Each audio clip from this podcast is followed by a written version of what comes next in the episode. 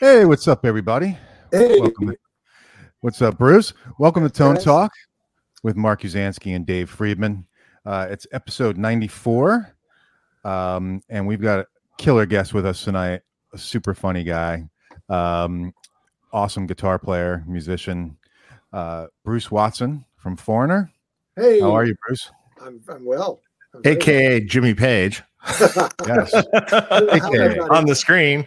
Yeah. It's so That cracked me up. Even the page isn't even capitalized. How, how rude is that? yeah, right. well, that's how you keep the uh, the trademark. You know, from, yeah, yeah, yeah. Yeah. Avoid, avoid lawsuits that way. exactly, exactly. Wait, you know, you know, actually, what that name fucking reminds me of is, uh, do you ever watch Supernatural at all, ever in your life? Uh-uh. I have not. Well, the funny thing is, like, when they pretended to be the FBI guys or something, and they'd go up to this crazy crime scene of whatever, eight, whoever, they would always go, "Yeah, I'm I'm Agent uh, Page, and this is Agent, uh, you know, like, or different rock names, like, Yeah, uh, yeah. this is Agent uh, Page, and this is Agent uh, Hagar or something, you know, or like, yeah, that's good. and some of them were hilarious. This is, uh, you know, uh, Agent uh, John and Agent, uh, you know, uh, whatever. Yeah, that's good. It's like I they got seen- funnier. Right. It's like like ho- cool. hotel room names. You guys choose, you know. Exactly, Yeah. exactly. The classic. Dave, can I Alias. go out there and just say you, this this version of your hair is is strong. Like Oh it. yeah, Yeah, I like it. I mean, you you change it up more than anybody I know. You know, you know but this is good. This has Yeah, been this way for a while. I mean, I, you know, the funny thing is that every so often I go, I look old. I'm dying it, and then. And then after then during COVID, I got lazy again, and I'm like, I'm not dying it. yeah, yeah, no, cool. we're gonna go, we're gonna go gray, but it did come out good. You know, I, I've gotten better at cutting it myself. You cut that yourself? I, I do it all myself always. That's a nice flame you got going there. Yeah, that's awesome. That you you can cut that yourself. Dina doesn't help you at all. No, I do it all myself. It's all sh- pretty much shaved all around except for the top, and then you then you have to just. Well, okay, let's let's go back in the story a little bit here. Yeah. There was a time in my life I was I I was going to be a hairstylist, so I went to hairstyling school a little bit. Oh, think I didn't complete it because my mother died and I dropped out, and uh and that explains the thing. Wow, was it in Michigan? That was in Michigan. I. Yeah, yeah, it was yeah, yeah. Wow. My mother passed away, and then I dropped out. I didn't go back, so. Wow. You, you acquired skills. I acquired very little skills, but enough to, I, I, you know. And then I grew up. A good friend of mine was a an unbelievable hairstylist too. And growing up, and I had long hair back then, so growing up, it it mattered. The hairstyle mattered, you know. Right. right. Maybe that explains why you're so your your wire work is so gorgeous. You had a how You, braid. have a rack there of mine somewhere. Oh, I, yeah, absolutely, man. Yeah, that. You know, I'll tell you what, man. It's uh, solid, like everything you've done. Like, it's, Oh, there wow. it is. does that look familiar? Not really. I don't even remember it. yeah, but of course. and then that's on the ground. yeah, yeah, yeah, yeah. But yeah, man. What kind of it's, uh, switching system is that? RJMs in the rack. Yeah, yeah. A bunch of them. Yeah. Three, yeah, right? Three, three of them, right? Yeah, lots of pedals. lots of pedals. Um, it, it's great. You know, it's uh, yeah. The design, like you know, I, I just so impressed with how you know you can you you you take what someone's sort of like fantasy routing for a you know a rig is, and then you're able to like weed out the not realistic, help shape it into something that's doable, and, and ask the right questions. And so it's it's exactly it's exactly as I envisioned it, and then more. It's, it's actually trying to be more flexible. It's, it's just been it's been a great rig, man. Yeah. Quiet, all good. So where did you where did you use that rig? Did you use it on the road or? It doesn't go anywhere, man. It's got weighs Studio rig. Pounds, yeah. Uh, okay. I mean, there are guys that I can't believe there are people that I don't know, man. That can take stuff like this around and then they're willing to like have it. I don't know, not work. It's just like something that complex to move it around is like so frightening to me. Right. Yeah, but I mean, on the road, you have a, a whole uh, a pedal board thing going on with the switching pedal board and stuff, right? Yes, but it really doesn't seem quite as. I mean, it's still like modular. You've got like a little, a little box that's doing the switching instead of stuff that's buried and not a bunch of wires. You know, they're soldered and Yeah. that stuff kind of freaks me out to think of taking that, but it's not necessary for me. So yeah, No. So what kind of what what amps do you play on the road? B one hundreds. Very nice. Yeah, they work great. I mean, do you have you have newer models since, right? Yeah, but if it works, don't mess with it, no, right? no, I have no need to change it. Man. It works fine. Yeah. But um, yeah, I guess, I guess I got those maybe like six years ago or something like that. Just guessing, maybe a little more. When did that Oh, when yeah. did that amp come out? Uh, and well, the, there was many incarnations of it going all the way back to 2009. So I mean, it, it wasn't that long ago. It was more recent than that. But um, yeah, I don't know how many years ago. Fuck, for all I know is 10 years. Yeah, yeah, yeah. That's great. That's great. We we've known each other. I don't know since when making music days.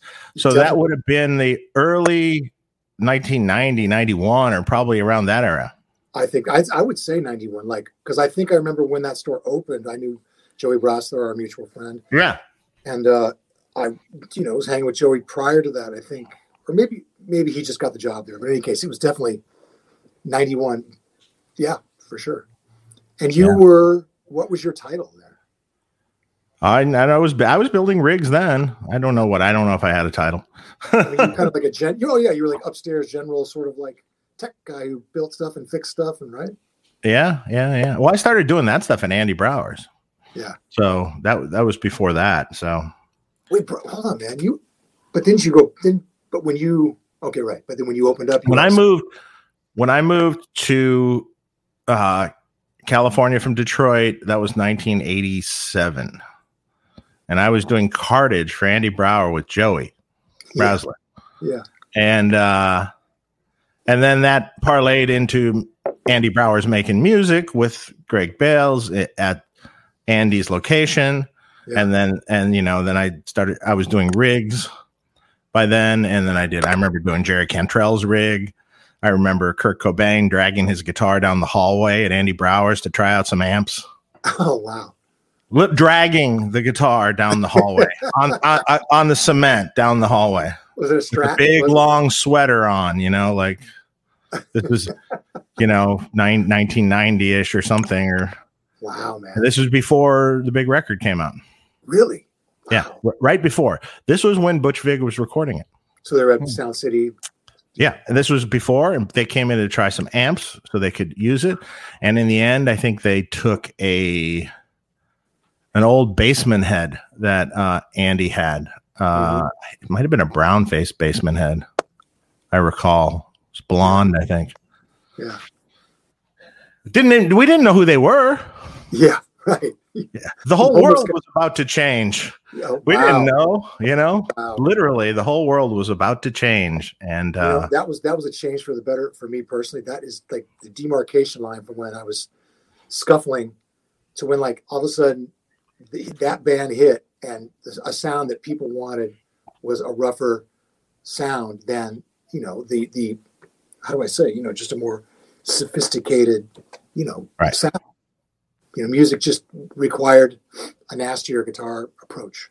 Yeah. And so that suited me better, you know. So um, God, I'm grateful for that. Yeah, really, really, that was great. perfect. By the way, uh, cheers. By the way, Yeah, cheers. what do you do? You want to share what you're drinking? Um, yes, the first, the first. We promote the companies. yeah, yeah, right. I mean, I, these guys are amazing. Russian River Brewing. It's um, it's in Northern California, Healdsburg, which is a really beautiful part of the state. And everything they do um, is is just so spectacular.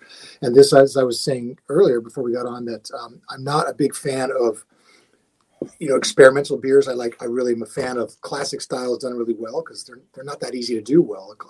A pilsner is or a lager is much harder to make than an IPA. So and that's why you see in bars and you know grocery stores thousands of cans of IPAs and only a few pilsners. Yeah. Hmm. It's just harder to make.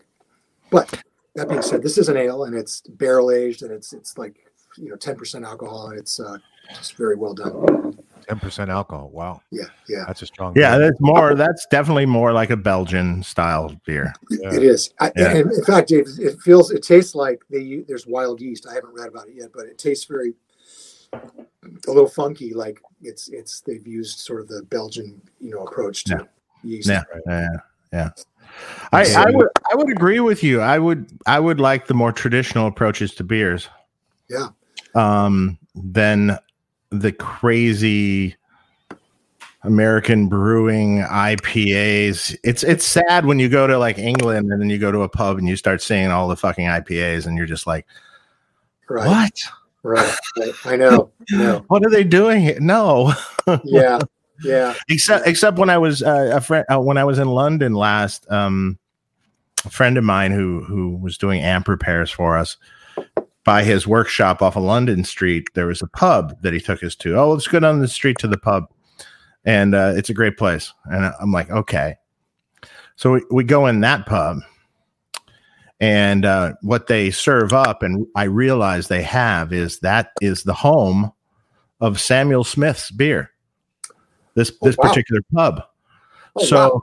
so so this particular pub, it's their beer, and you're getting it on tap. That's how you I go, I know what this beer is. This Yeah. is we get this in the U.S. in bottles, does it do and does it uh, it, it yeah, the on tap of course is um, Yeah. superior, fresh? fresh, and, and and I'm like, he goes, you have that at, at you know, yeah, it's in bottles in the U.S. yeah, Ah. so- oh, yeah, oatmeal, uh, no, brown air, brown ale. Yeah, it's it's the it's great. It's the best. Wow. Yeah, or uh, the oatmeal stout Oatmeal stout or Taddy Taddy Porter. Taddy Porter, man. I'm a Taddy Yeah. Porter guy. I think Yeah, definitely. actually anything they do is pretty good for English Great. style And beer. the fact that it gets over here and it travels in a bottle on a whatever, probably a ship or whatever gets here, and it still tastes good. I mean, is is pretty amazing because that Yeah. beers get abused when they come from Europe. I mean, it's pretty hard to get something Yeah. that represents what it's supposed to be by the time it gets here. It gets pretty beat up. Right. Right. I was I was pretty excited that we were in the pub and it was the real place. You know, I was like, That's amazing. yeah, this is great. Wow, wow, that would be a treat.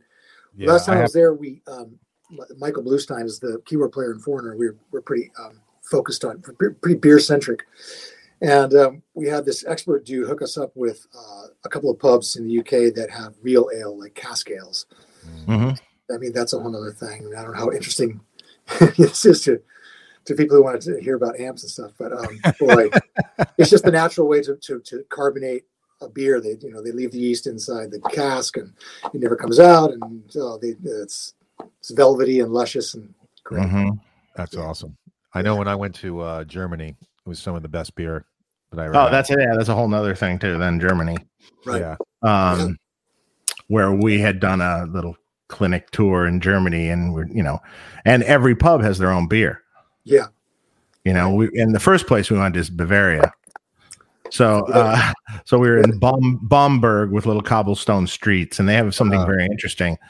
This is beer talk tonight, by the way. No, yeah, man. uh, uh, we'll we'll get on to other stuff in a second. So I'll Yeah. just tell the one story and we'll move on. So they in Bamberg they have something very interesting. It's called smoked beer.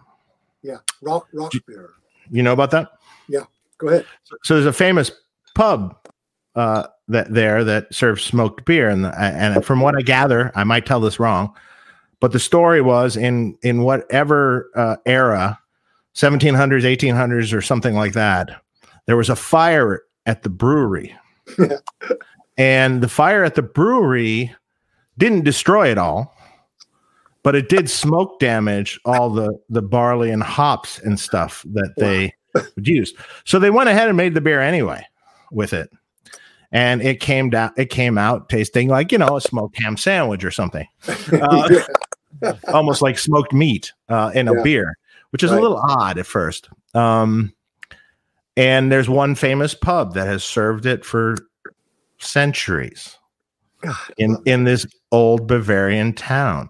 And Right. and that's the best one. If you get it at a different one, it's not as good as that one. yeah, yeah. I'm not sure it's good, but I it it's an acquired taste maybe. But um well, you could. There's no way you could drink like three of them. I mean, I think the first sip No. was like, "What the hell?" and then the rest of it's like, "Wow, this is amazing." And then by the time you're finished with that first one, it's like, "Okay, I'm ready for something else." I mean, Yeah, I think I it's amazing. It's interesting, very interesting. yeah, but then you know you go to the other pub and you get some Kolsch or you Oh, get some or, or you know some Pilsner or Kolsch or I, I like the Kolsch Me too, Dave. So Dave, God, we Oh, you guys I'm digging deep because I've got. We'd be in big trouble, Bruce, if we went to Germany together. See what I got going there. Oh wow, look at that. Yeah. Yeah, no, we're, we're dialed in, dude. It would be So, so let's talk about you do on tour with Foreigner. Yeah. You you you do a little beer, ta- or you did Yeah. a little beer tasting thing. You started right. Yeah, it was called. It was called with Michael Bluestein, the, my my fellow bandmate.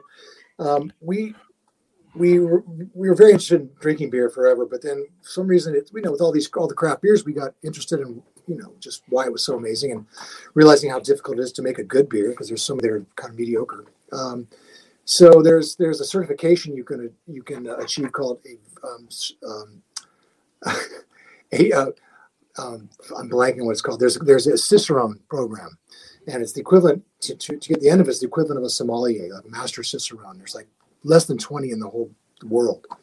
So um, the first step of that is a certified beer server, and Michael and I are certified beer servers. When we're on tour, we'll have a day off, which is rare. Um, we'll look up a brewery, and Michael and I will go down. We'll take some acoustic guitars, um, set up. They'll, they'll sell tickets. You know, they monetize it, and we bring swag, and they sell shirts and blah blah. blah. So yeah, we do like four or five songs. We hang out, sign autographs, and then just like hang out and party with local people at a at the, the best local brewery in a given town. Um, so it's really fun. I wish we could sort of squeeze in more of those every year. And then as the COVID came upon us, um, we weren't able to do it live, so we started doing it um, virtually. And we did like maybe I don't know, 15 episodes or so Mhm. and uh, we've kind of let it go for now for various reasons. But um, anyway, this, this it's been great. I mean, beer. Yeah, you said you had you were on YouTube with uh with Yeah, there's some episodes on there. If you look VIB, very important beers. It's a VIB event.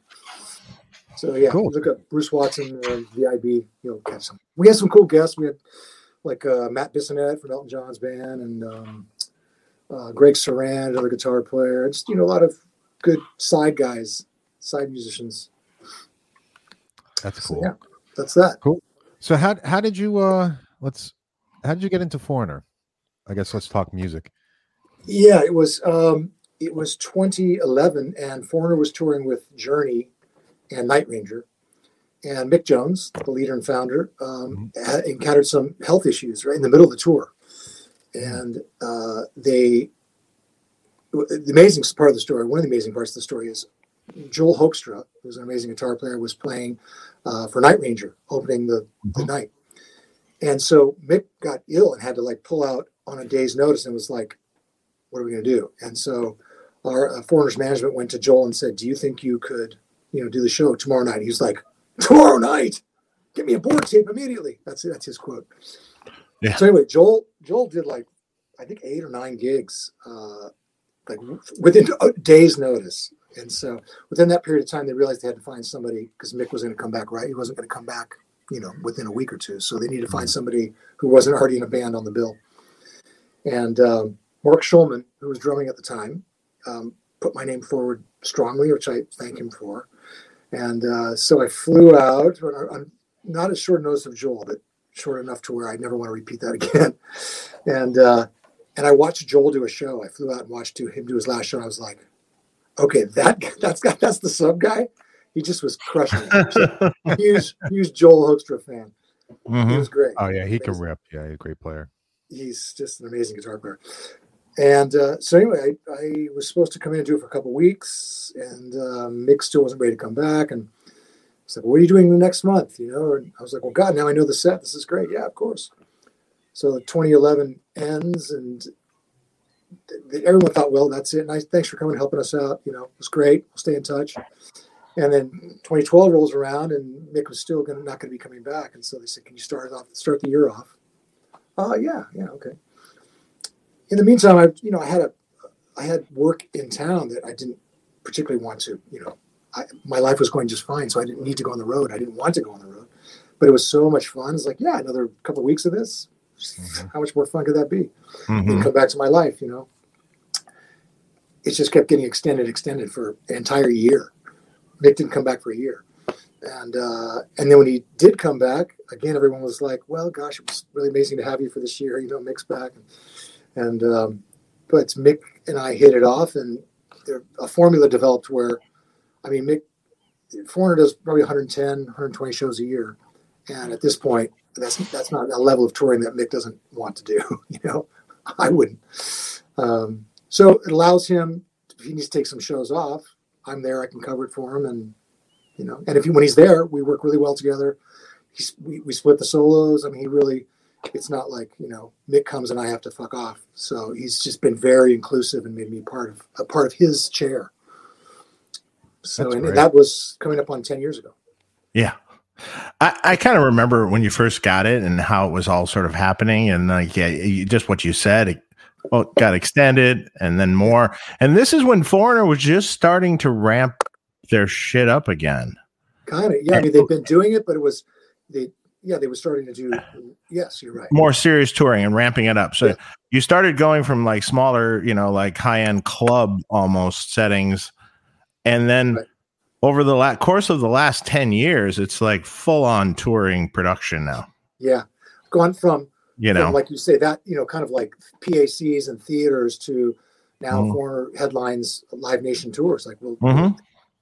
it's quite. Yeah. It's been really super cool to be inside of that and watching it grow. You know, Yeah. At the end of each year, you go, and then you talk to the managers, and they say, "Well, next year's looking better." You know, like guarantees are going up. You know, and it started out first. A kind of turning point was we opened for Kid Rock, Detroit. Mhm. Um, we opened for him in like 2015, I think it was, and that really was a turning point because Foreigner got exposed to all these classic rock fans, or you know, Kid Rock fans. Uh, Yeah. and it was really that really kind of, I think, broke it open. Live Nation saw what Foreigner could do in that kind of setting. Um, ticket sales started to really increase, and um, Mhm. yeah, so it's, Yeah, it was just a slow build. It seemed like over Yeah. over year after year, a slow build, and then there was a commercial. I remember somewhere along the line. yeah, yeah, yeah. Yeah. Some what was it? Uh, insurance commercial? I don't even remember what it was. Um, where they, they used just in the elevator, and Kelly Hansen was. Oh, and that was promote. That was actually promoting a summer tour. Uh, as oh, okay. I don't remember the details of that, but uh, but it's been yeah. I mean, it's it, the songs. I still have to say I'm not tired of the songs. I, I wouldn't Wow. say if I was, Great. I wouldn't say anything about them. But um, they're still just like so fun to play. They're funky, but they rock. Couple Yep. couple good mid tempo ballads, you know, and um, hmm stuff with horns.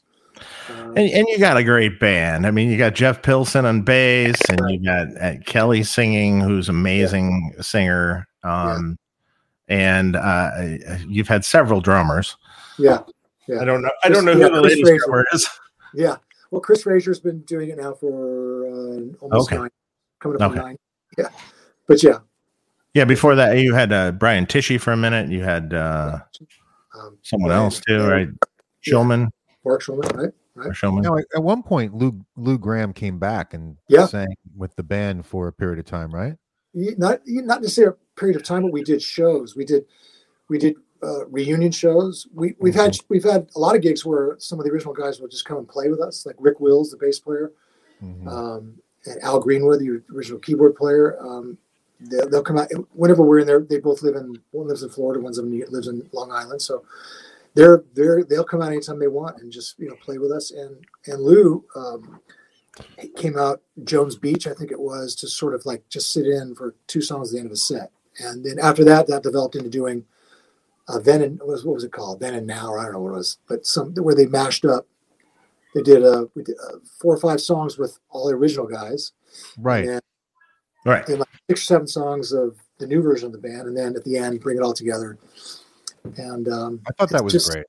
it's good, man. I mean, it's it's it's really good to have done it with Lou and to to like eye to eye. I mean, he he he really approves and loves what we're doing. You know, everyone people had a lot of there were haters that would just you know. Lou, Lou, Lou, you know, which, yeah, man, I mean, Lou is a genius, but he's not doing it now. He just, you know, so and he was, you- sick, you he was sick for a while too, right? I mean, yeah, yeah, yeah. I mean, he's overcome incredible obstacles health wise. yeah, yeah. the fact he got out and did it was amazing.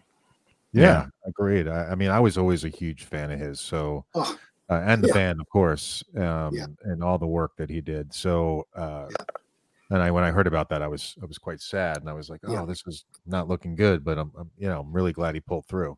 Yep, So yep, yeah, it's great yeah, stuff. Yeah, he, and he's uh, been. They've all been just nothing but. It's just been really great. You know, try to imagine how it could have turned out, and it's just like we're all great friends, and um, it's great. it's cool. Yeah. I mean, the music, the music is great. You know. Yeah. I, uh, Absolutely. Yeah, I saw it. Uh, what two years ago now? Probably. I don't oh, yeah, down in Orange County, right? Yeah, down in Orange County with you guys were opening for White or not opening. Whitesnake was opening for you. It, but it was kind of was it a co-headlining situation? Well, I guys? guess it was a co-headline thing, but it was that night we went third. and. Jason Bonham was first or something. Yeah, Right. yeah, yeah. Right. Yeah, that's a great set. Woo. Wow. Oh, yeah, that was Jason great. Bonham's led. Oh my God. Well, especially with with uh, with um, Jimmy, the Japanese uh, guitar player. Yeah, yeah, yeah. yeah. Mr. Jimmy, right? Mr. Jimmy. That yeah. guy's Oh my great, right? God. Oh my God, he's ridiculous. It's it's like Jimmy Page and reincar- reincarnated. It's the best. Like like Jimmy Page seventy two. Like it's just the yeah, best version. Yeah. Looks like him. Plays the parts like meticulously. The tones meticulous. And you know, it's just. yeah. Echoplexes, old Marshalls, but you know, Yes. like uh, exact Yeah. kind of thing. He even had those black and white loafers. He had the same dude Oh, really? who made Jimmy Page's loafers make him Mhm. those.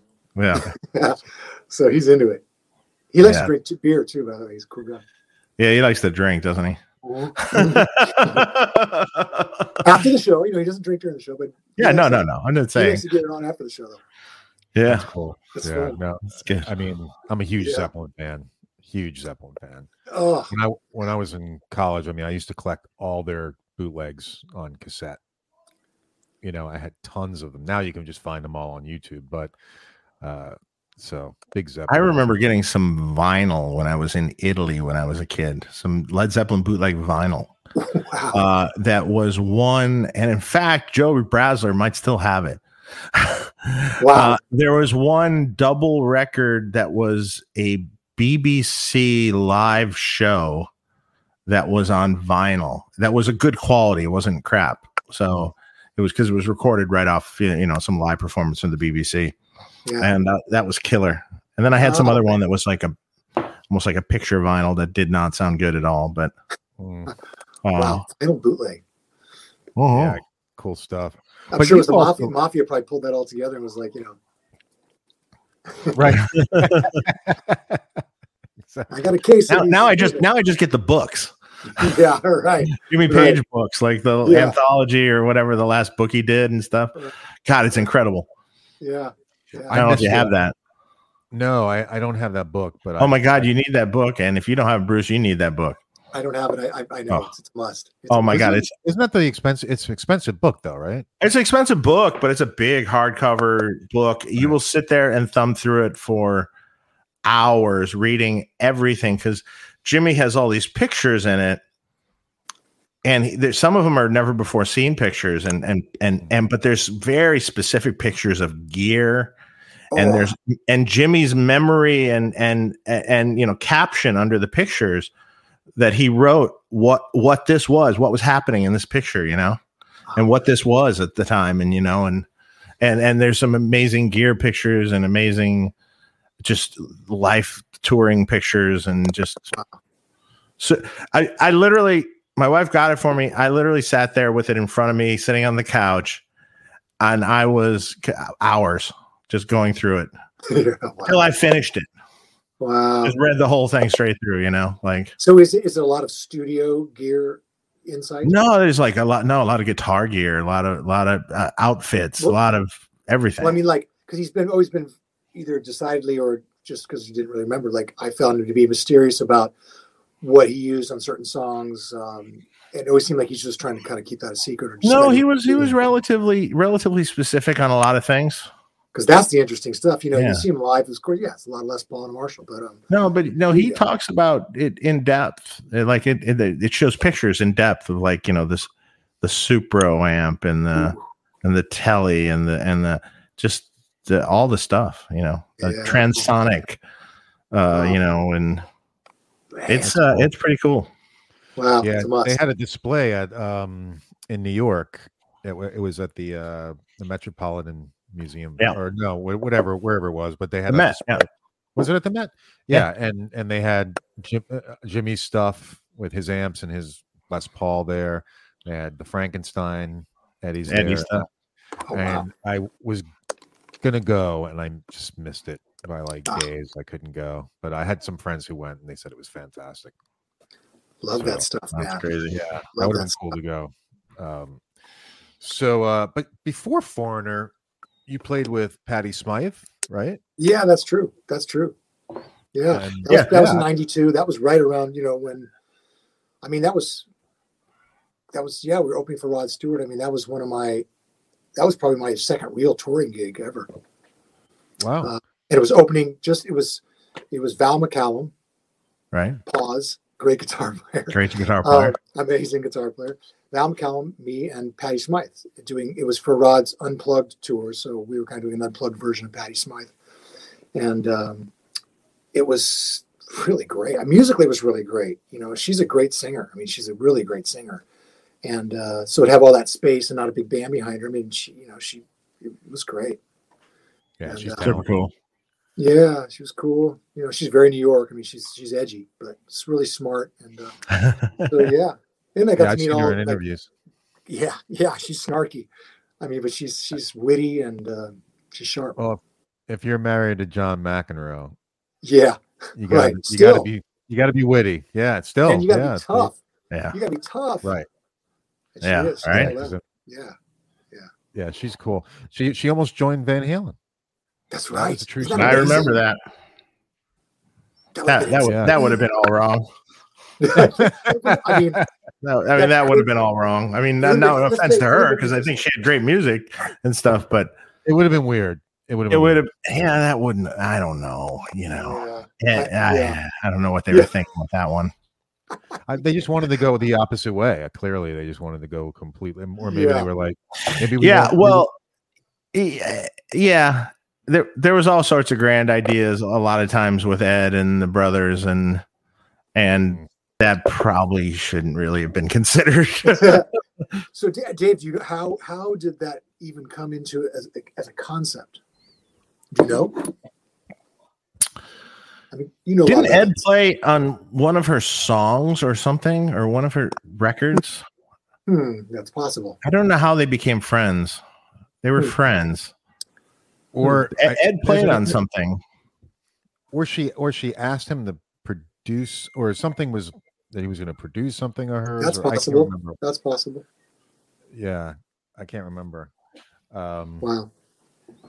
But Yeah, I, I, I don't really remember the. That was a long time ago, man. There's a recent Yeah. interview though, uh, since he passed, since uh, EVH passed, there was an interview with her answering that particular question and how it came about. So Oh wow. it's on YouTube. Yeah. So I can't, I just can't remember the, the details of it, but that it would have been cool just to hear it. You know, just I mean, like I even agree a- with that. Yeah. You know, just a uh, an audition tape or something, you know, or a jam Yeah. would have been pretty cool. But um, so yeah, so and who else? Who else have you jam have you played with over the years? Well, I never considered myself uh, a touring musician. It seemed like when I said earlier that when when when Nirvana hit, all of a sudden, um, you know, commercial music wanted that sound, and that was a sound that came really easily to me. I mean, let's face it, it's it's easier to play and sound like Kurt Cobain than it is to sound like Steve Lukather. I think that's pretty easy to say. so and so, for whatever that is, you know, I think you could say that prior to that, a sound that people were looking for to hire as a guitar player would be much closer to a Steve Lukather or a Mike Landau Mhm. than and then when Nirvana hit it was like I mean honestly it's like oh well that's you know that's the passe old rock and roll like here's the new stuff you know everything always has its you know its, its Right. window of time of being hip. And now that now grunge is like of course like you know classic rock. But Mhm. um yeah so um I, I I found myself busy doing sessions like right after that happened. So I didn't really have to seek out touring. Um some stuff did you know I, I did some touring like a months months here or there but um I just kind of I did a sh- shitload of commercials. And um I met every great musician in LA from percussionists to drummers to bass players because every Mhm. you anybody would do a commercial man any like rock star vocalist like Richard Page or like you know because if the commercial went it was it would be a sag you know it, it was like deep five figures sometimes six figures for like an hour's work for a singer so Yeah. you, you know, jingles in the 90s you, i mean i met, met everybody got to play with them And so, you know, you got to establish in a, in a non-stressful situation, um, you know, people that you vibed with musically and not, and that kind of sort of just sort of built a pool of people that knew what I did, and and then then they thought of me for that thing, you know, and um, so it was really that was really great, I have to say. That's cool. So I didn't have to Yeah. tour that much, and and even when Foreigner Right. came along, I was like, I mean, I spent so many Yeah. years trying to build and solidify work in town that I I, I didn't want to tour, so this was perfect. Yeah, go out for two weeks with Foreigner. Are you kidding me? Hell yeah. oh, okay, another month with Foreigner, great. Uh, Ten years all of a sudden later. it was yeah. like it was too good to walk away. I couldn't pull the plug on it to to come back and like try to keep my my you know LA thing rolling. Right. And it's like so I just I don't know. Then they asked me to join the band. I was like, well, I, it was one way or the other, and I decided to, to go with it. So um, I don't regret it. You know. Uh, so then like you're smart- official member of the band now. Yeah, yeah, Yeah. Oh, that's fantastic. I didn't know yeah. that. No, I mean Mick's been super inclusive for a long time. Like, just he's really he's really been great in that way. He's really important to Mick Jones that to have a band. You know, he he he really needs. I think he's smart business, but also I think just for him, he needs to have guys when he gets up there. It's like he could never have someone around him on stage that he doesn't vibe with. Um, just he couldn't even do it. He, he couldn't do it, which is really cool. You know, he needs to be able to groove with the people he's up there with. So, um, yeah. So when he finds someone that's that, they're going to stay. Right, right. Now I'm curious. If, have you ever had people who are upset because they come to a show and they're expecting Mick and he's not there, or is that? You, you you'll always get Mhm. not even Oh. not even not even always, but um, it's it's so rare. But um, What's- there there are What's up, Dave? occasionally. I mean, not to be honest with you, no, not anymore. The first couple That's good. years, first couple years, someone would show up. Hey, where's Mick? And you just go, yeah, Mick's not here. And then you know, ninety nine percent of the time, they'd be like, Okay, well, you guys sound great. Yeah. Exactly. Yeah, Yeah, I'm people sure people get over it after a while when everyone everything sounds amazing. yeah, yeah. So so so it was answered how um how the Patty Smyth thing. So Eddie's wife Valerie was a huge Scandal fan, and that's how Patty and Ed uh, Ed met backstage at a Scandal show. Oh, Uh. So that's that that's how that that came about. wow, And now I actually remember that story. wow. yeah. Uh, Yeah, no Valerie so you could jokes. I, I I love Valerie, so no Valerie jokes there, uh, Jerry. He's- I don't he think that I don't think that I think that was a typo, Mark. Oh, he said Valerie, not calorie. Okay. Yeah, yeah, yeah, yeah, yeah. It's he he said it was a typo and it said Oh, I see Calorie. calorie. Oh. All right. I'm like, oh Yeah. man, that's not nice. yeah, yeah. yeah. I, I understood what he meant. Okay. You know, you know, I'm so deaf. I we're in the to- world of typos, man. I mean, it- it's just like every freaking day. I mean, occasionally I'll type someone or, or respond in an email, and you know, I'm typing stuff fast and not. I didn't pay attention. I hit send, and then I go, "Wait, what do you mean?" And I like look back at my thing and went, "Oh my god, yeah, that suing, makes man. no sense whatsoever." Yeah, Right. yeah. Don't read that. Uh, You know, We have a super chat from uh, a f- viewer here, Robert Latham. Mark and Dave stumbled on Tone, tone Talk and have been hooked since. You freaking kill me. LOL. Oh, that's awesome. Thank There you you. generally it Awesome. costs people money. yeah. Thank you. For well, it, it's like the I think the last show we did was uh, about uh, old vintage rack gear. yeah. like like all the greatest pieces ever made back in back you know back in the 80s and 80 something, early yeah. 90s you know Right. And i swear to god we we single-handedly drive prices of stuff up on reverb it, it- it's happened before on the show where it's like i mentioned hey this pedal's really cool and then all of a sudden the prices went through the roof You're, you're like the, Card- the Kardashians of guitar gear. Yeah. yeah I the guess funny so. thing is, I um that night after the show, I went on Reverb. I think I told you, Dave. I went on Reverb and I bought a JMP one and an ADA MP one that night. I was just like, all right, well, before these prices jump, I'm gonna buy them. you know, so I was like, I'm just gonna jump on it. So, yeah uh, stay curious wants me to say, Mark, please say Meza. Uh, uh, I'm gonna say Mesa. Mesa. Mesa. Mark, Mark, Mark has some pronunciation issues with a, a certain certain people's names or certain names, Yeah, and Mesa uh, Boogie. Is- close. Did I say? Is that right? Mesa oh, Boogie. rel- You me relatively, just didn't have the the, the right flow. Mesa, yeah, Mesa. Mesa, All Mesa Boogie. Yeah. Mesa. All right, Yeah. but I was saying Meza. That was what I was saying before. Meza Boogie. That's the Italian version. Right. Mesa. right. Well, now there's, a there's an Italian. Now there's a new company called Meza Barba.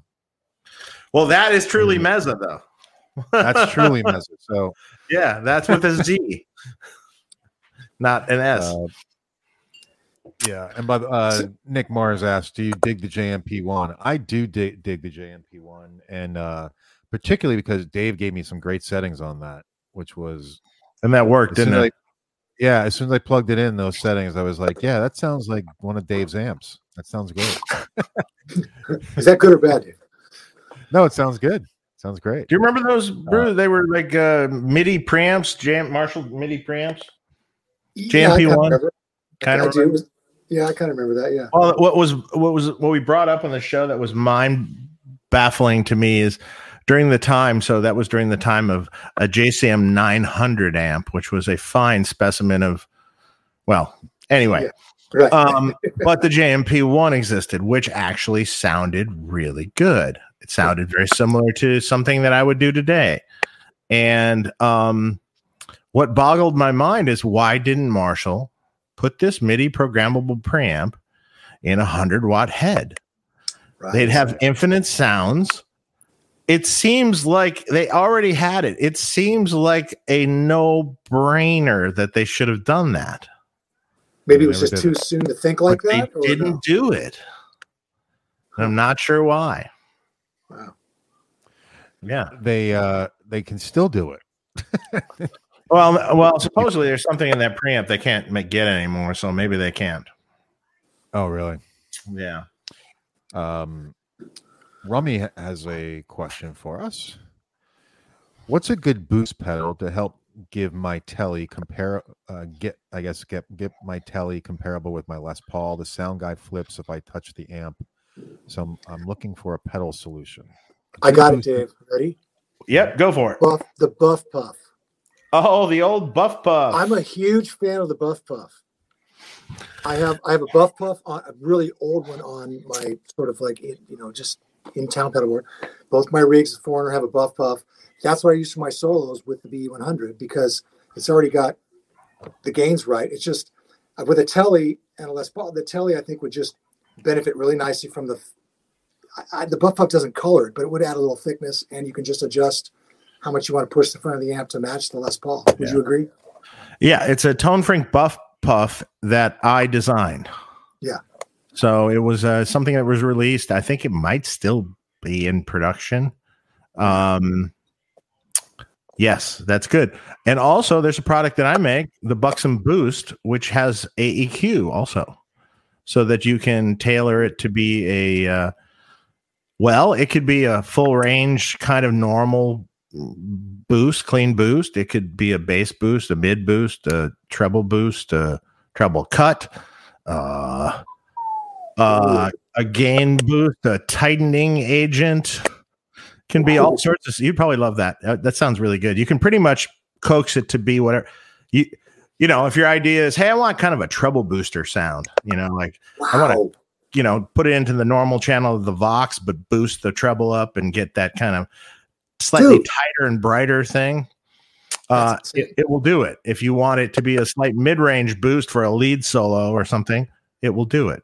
If you have a loose sounding amp, but you want to make it a metal sounding amp, well, it's got a tight knob and it'll tighten up the low end nice and tight and boost it a little bit and make it make a, a floppy sounding amp be, you know, punchy. Wow. So- wow. I kind of, so- I kind of, I kind of took the uh, initial idea and, and ran with that. So is it one knob and one toggle? no, well, we have a, no, it's a, it's a volume knob um, that actually cuts also if you like. So if you say you had a cranked up Marshall or something that was dirty and you wanted it a little cleaner when you stepped on something Huh. with a little different EQ curve, you could do that. Oh my Uh, it has a tight knob, which is basically like a, a, a high pass filter, so uh-huh. it will knock all the low end out if you need it to be. You know, you need to tighten up the low end a little bit. And then there's an EQ section which has a boost and cut treble knob, a mid knob that's only boost, and a bass knob that's only boost. So, in other words, flat for that EQ is both the mid and bass off and the treble at half. And so you can click that in if you'd like and Wow. have it be. So it's it's depending on what you'd like to do with it. It's pretty versatile, and you can um, you know if you like like I said, like if you had an old Marshall and you were cranking up an old Marshall, right? So it's dirty and grungy and cool, but you want to get it cleaner, but you don't want to like roll your volume knob off right away and just want to step Yeah. on something. You Mhm. could step on it to actually clean it up.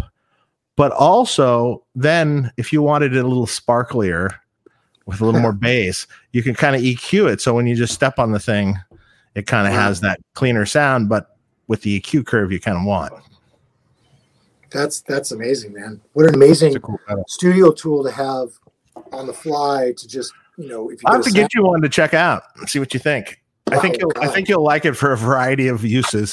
I think what's going to happen is I'm going to end up replacing a lot of buff puffs in my rigs. I was say, well, if you if you well, it's a little di- it's it's a little different. It has a little different voice to it. Um, the Buff Puff, I selected a, a particular chip that has this really warm and smooth sort of niceness to it. So it has its thing too. So it might just be an additional little booster thing that Yeah. you, you kind of is a utilitarian. Uh, you know, I can do anything with this if I needed to do something. It sounds that sounds amazing. Wow. By the way, if, if anybody went on Reverb and was looking for a buff puff, I just bought the last one. I think they're still made. Oh, really? Because there was one Yeah. only one on Reverb for fifty five bucks, and I just bought it. Oh well, yeah, you can't go wrong there. It actually wouldn't be that cheap if you bought it, Yeah. even at cost. Yeah, so I So was Dave, like, can I ask you? But can we talk about the buff puff for a second? Because sure. I have one that I guess maybe is before it went into like full production, maybe Mm-hmm. um, because it's actually the knob is reversed to where all the way left is full up. I don't know if that's just No. that a design. I might have. I, Okay. I'd probably just reversed the pod. It was Okay. probably an accident. Okay, but in any case, that's fine. Um, it's the the max is very minimal. It's a very minimal amount of boost compared to the like the silver one that I got. Oh. You know, you can, you can crank the shit out of the newer ones, but I really love the fact that I, you can't add too much boost or you know too much gain with Yeah. the old one. It, it, it like keeps you in a box. Well, it- it's probably just a different value pot.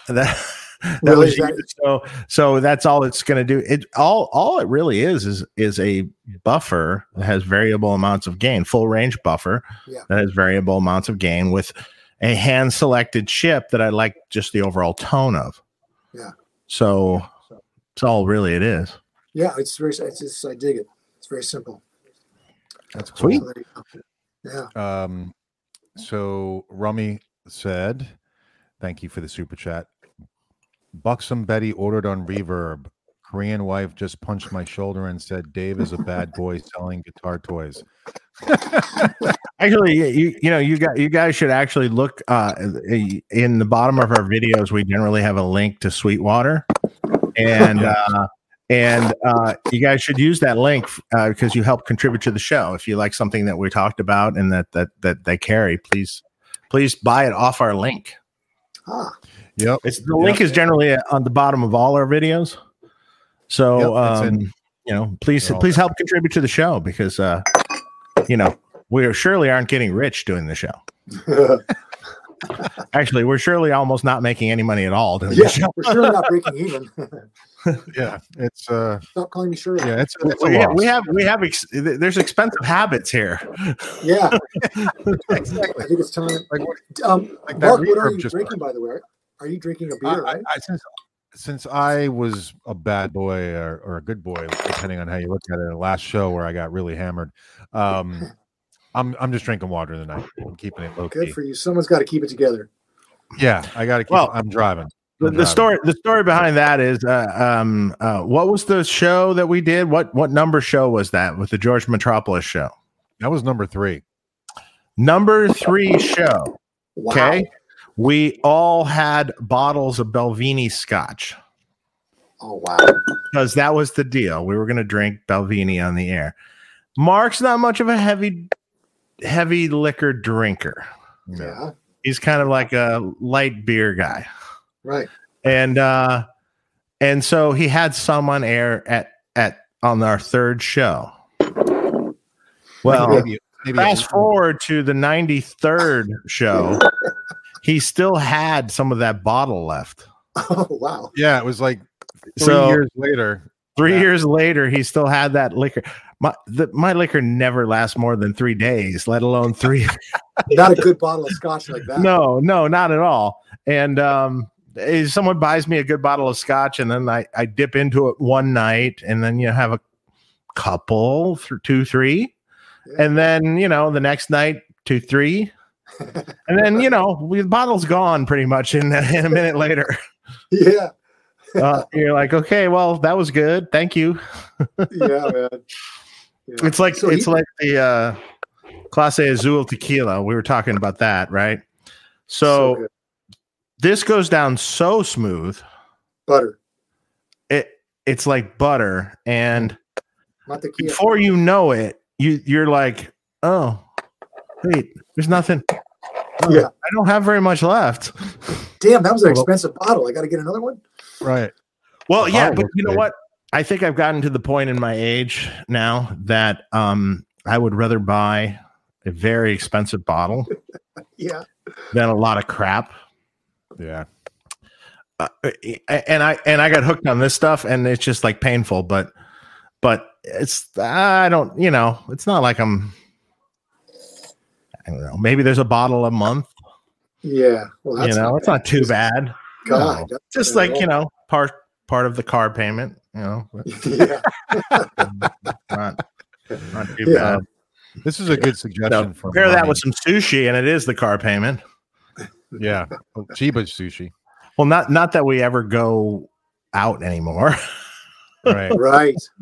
All the more reason you need good, good tequila at home, man.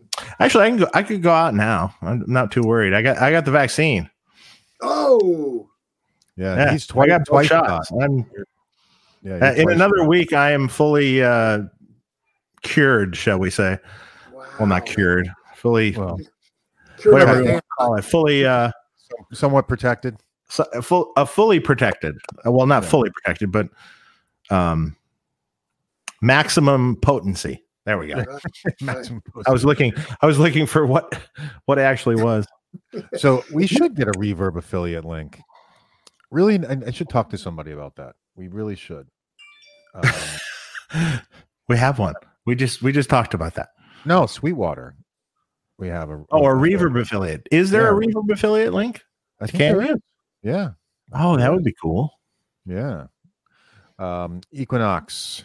Thank you for the super chat because a brother's got to support their habit. we You we Right. oh, this it's like actually, and and to tell you the truth, lately, so I I haven't really been drinking on a regular basis lately.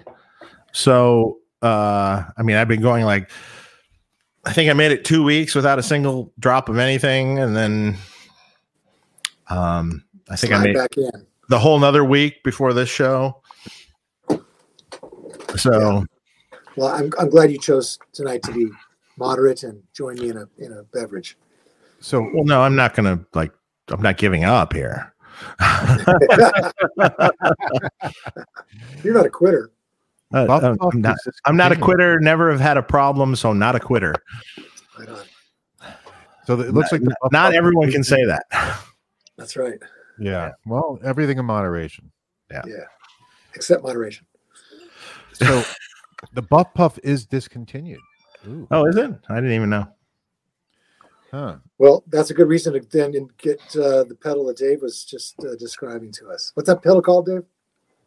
The Buxom Boost.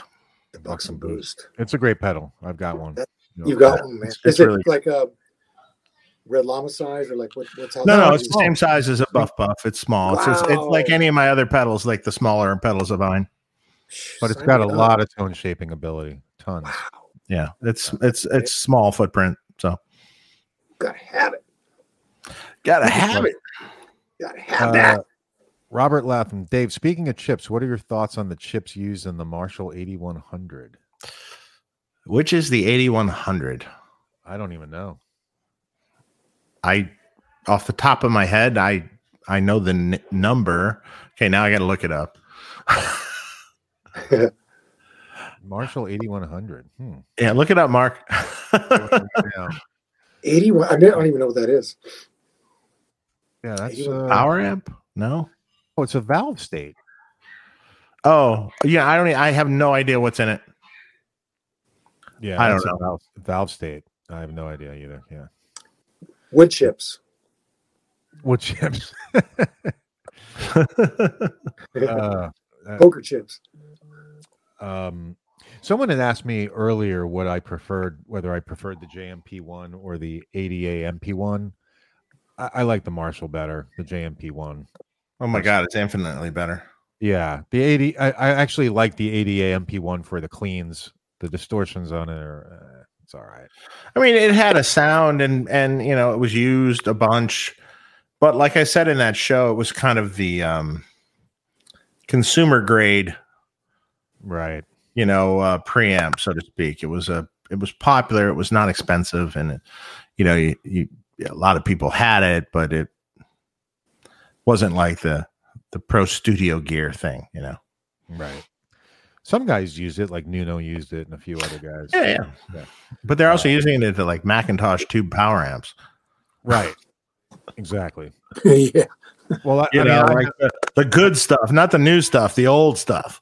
yeah, you know, with Michael Wagener producing, you know, it's like, come on. I mean, you know, right.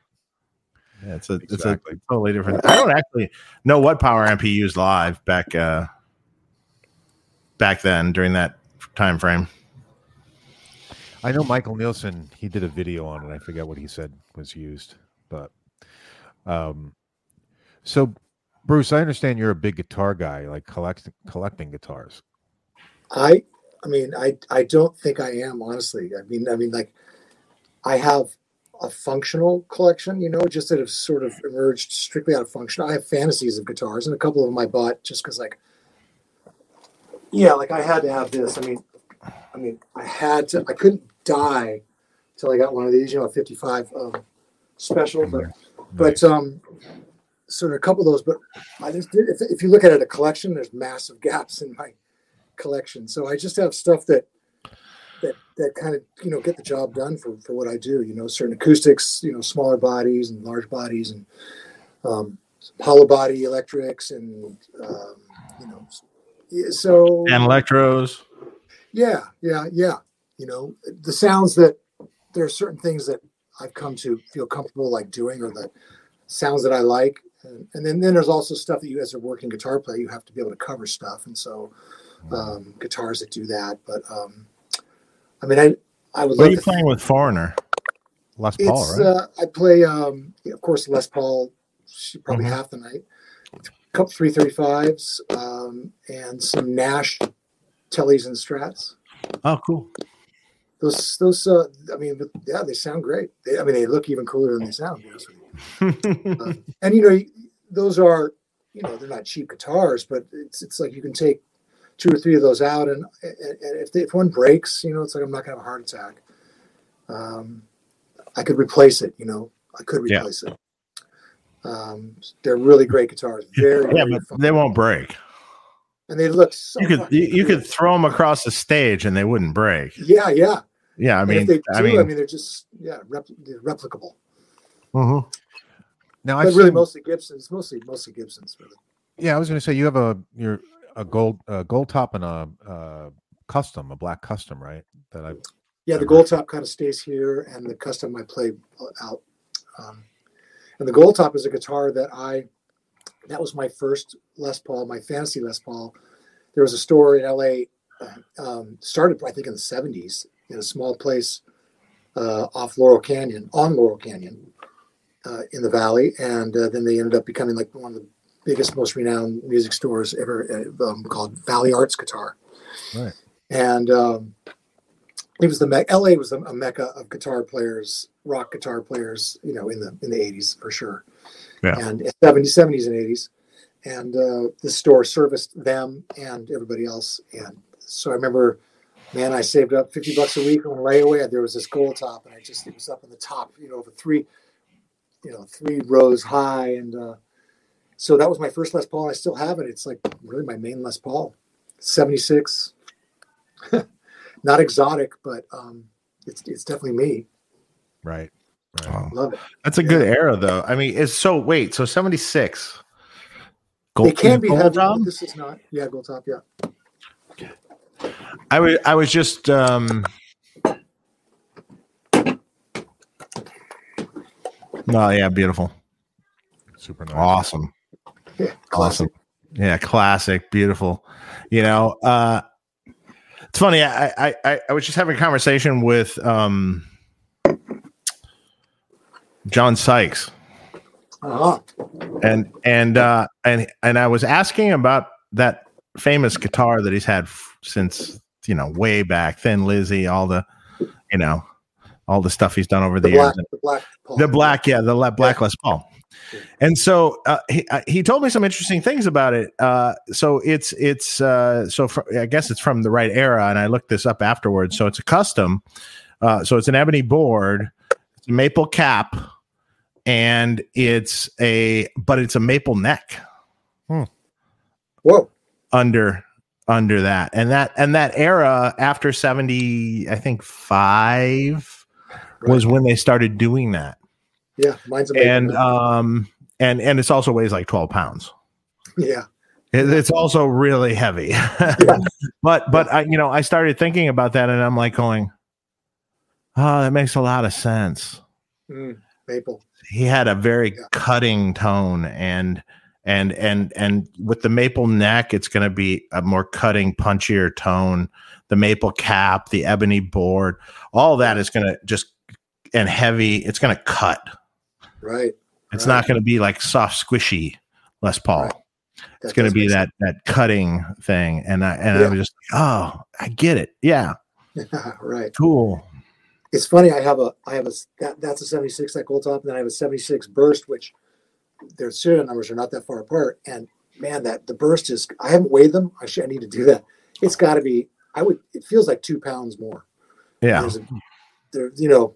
I don't know what was going on at the time. I, I think quality control was probably not that they sucked, but there wasn't a lot of meticulous oversight at that point. yeah yeah yeah no no absolutely not year- absolutely not What year is the custom that you have? Uh, it's a 72. And I got that off the wall at Guitar Center, and I just like, I don't know if I remember going and looking specifically for that guitar, but th- you know, that was the thing about Guitar Center in Hollywood, for instance, like in the 90s. I think when I got that in the 90s. I mean, of course, you're going to pay a lot, but if you want a guitar, you can go in there and they'll have 25 vintage SGs. Just they'll have, you could put your hands on a bunch of the exact era of the guitar you want, and you can find one that really resonates with you as opposed to just hoping that it's a good one. You know, um, that was a good thing. You know, that was worth paying for. I I, I thought. So anyway, that's where I got that Les Paul. And it was the neck was perfect for my hand. I played, you know, they had a bunch of them on the wall, and just like doot, doot, doot, doot. Do you prefer a fatter neck or a thinner neck? No. Or no, I've got little short little Irish fingers. Uh, um, too too skinny is not comfortable, but um, I don't like a big you know V. Mhm. Um, so it's kind of middle. Uh, 59, you know, 59 burst is kind of like what I'm. right? Yeah. what you'd like to have Yeah, yeah. That's perfect for my hand. Not perfect for my wallet, but perfect for my hand. right and the 58s are are what too fat? Is that it? like They, I think So they're it was- bigger. Yeah. 58s were Mhm. fatter. The the 59s were kind of medium, and then the 60s what were like thinner, right? thinner yeah Yeah. generally Yeah, this- generally but there's no rules i've figured out over the years it, it, it's it's like you wound up seeing like oh this is a 50 you know whatever 59 and you're like why is this neck so thin on this one? Mm. Well, they, you know they're or it so fat right? on this one. I mean it, it was like there it was like oh well there's a neck over there. Let's put that neck on this body here. Let's get this out the door. Right. and you know the funny thing is years later in production you realize that's what's happens. There's no thought in it. It's just like well we're out of that neck we still have this one left over from 1958 We'll just shove this one on the 59 and we'll Right. make a guitar. Right. right. And then you get into amps, right? This is like amps too, Marshalls and stuff. I see, I've seen routinely. You look in the Marshall, you look in this old Marshall, it's opened up. Um, it's in for service, and you look in it, and you're like, "Wow!" So they apparently ran out of .022 caps, so they decided to put .1 caps across the entire amplifier. or they ran out of 100k resistors, so they used the next closest 82k across the entire amplifier. You know, like in all the stages that 100k was going to be. I'm like, really? Okay. yeah, yeah. but I guess that's why it's they weren't- Designed originally to distort. Right. So clean, it sounds, you know, it sounds fine. Yeah, distorted, and you're like, wow, it sounds kind of weird, man. yeah, yeah. Oh, I see why. yeah. I've I've found wiring mistakes in old amps, you know, where someone just at the factory made a wiring mistake that day or drank too many beers at the pub in in the afternoon and came back and finished wiring the amp all screwed up. That's Uh, I I I mean, I've seen where I'm like, wow, they put that wire in totally the wrong spot, and it's been that way since 1968. I no, not that long ago, I ran into this Park amp that had this wrong resistor value, blatantly wrong resistor value, and it's been in there since like like 1972 wow. and and no one ever caught it over the years and Wow. and and and you know, it was uh it was Matt Scannell that brought it in.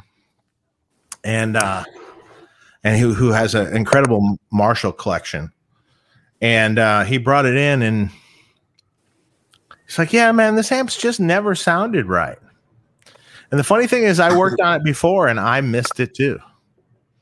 Wow. and uh and and and then this time i'm looking at it and just like oh So Wow. I'm not I'm not I'm not tech. So what was it? What was the what was the um ingredient? so it was uh well okay well i'm gonna get i'll get techie here it Do it. was uh the um it was in the cathode follower part of the amplifier and uh, the first stage of the cathode follower is a, is kind of a gain stage and normally there's a 1k resistor or a 820 ohm resistor there and in this case they put a 10k resistor there probably similar to the 1k 10k they put that there and no one ever really caught it it would work it would just be cleaner and it wouldn't be sounding quite right and Right. so yeah so we finally found it and it's like wow there we go and it made a huge Very difference. cool. yeah Amazing. huge huge well i mean massive difference yeah it was just like what not not as clean yeah it was Mhm. was way better but i Uh, found all sorts of wiring mistakes over the years like that that's amazing. That's crazy. But it's built by humans, right? So it's built by humans so there's going to be errors Right. back- remember back that remember that when you want it to be built by humans yeah. So it's a catch it's a catch 22 here right Right. so so i always say this it's like everyone wants it they want to bring production to us soil and they want to make things here. And you know they don't want you know machines to do it and they don't want this to do it. I okay but one a it's going to cost more. Your end product is going to cost more. B, there's going to be errors because no one is a machine and people make mistakes and that's it just happens. And it can get through testing it, it can it, it can It- it- you know for a variety of reasons depending on what it is that was missed. Mhm.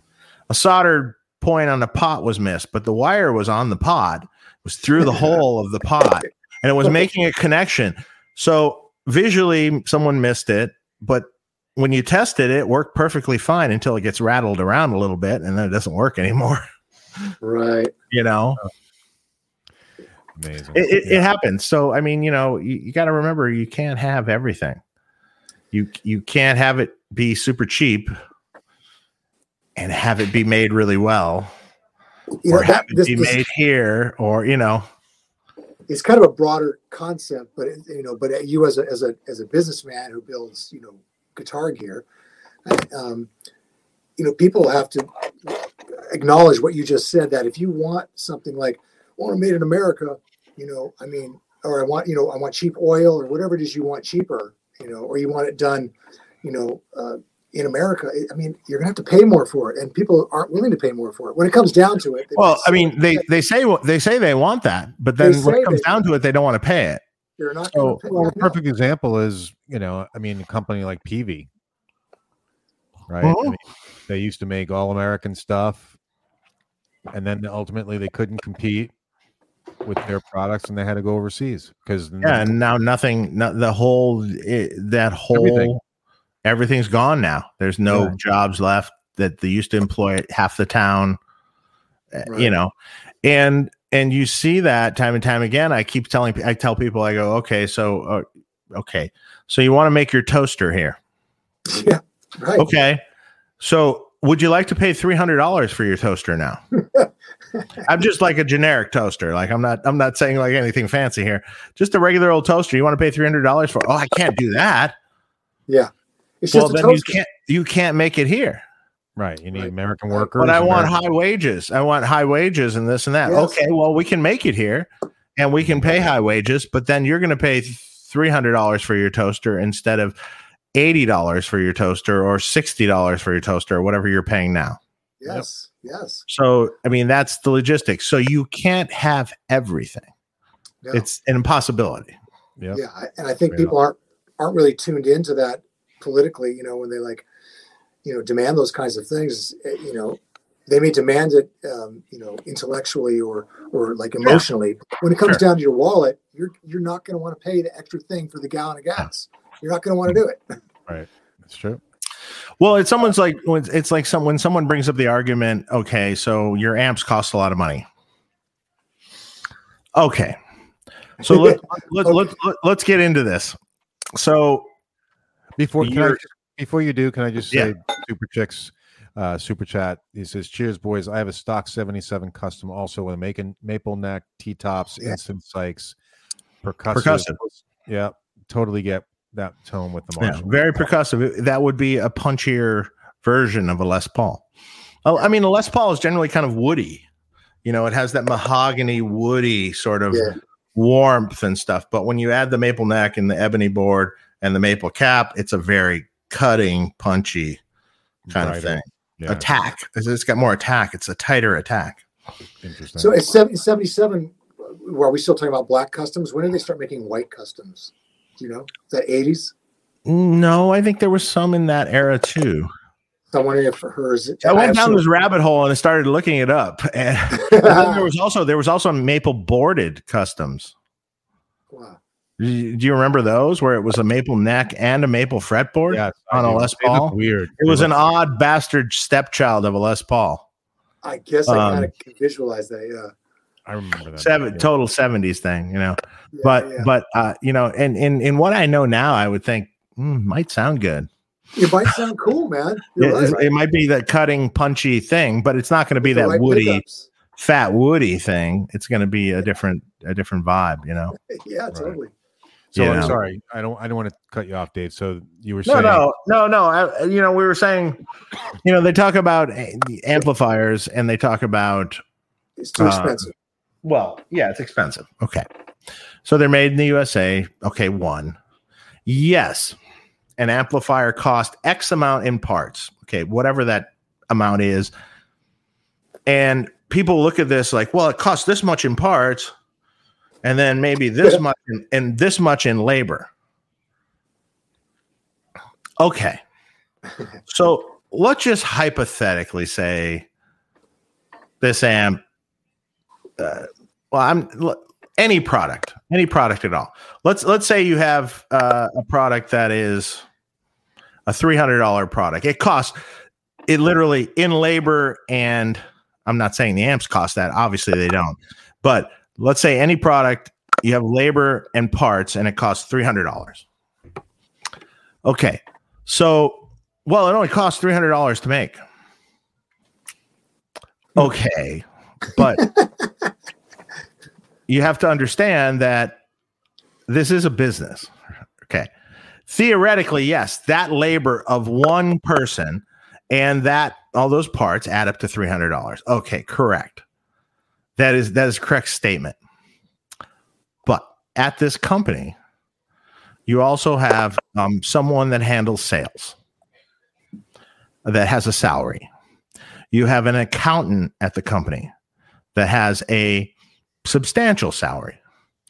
The the sales guy has a substantial salary. You might have a if it's a big enough company, you have a production manager that is kind of handling ordering parts and things and and he has a substantial salary. You might have several techs that have to tech the product that have decent salaries, you know, like you then also have marketing expenses. So you have videos to make of this product. You have all this stuff to make. You have the building overhead, Air conditioning. the air conditioning, the the power.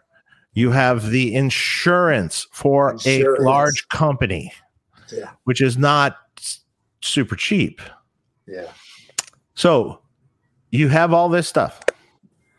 That all is factored and peripheral peripheral people. You have people that package the stuff.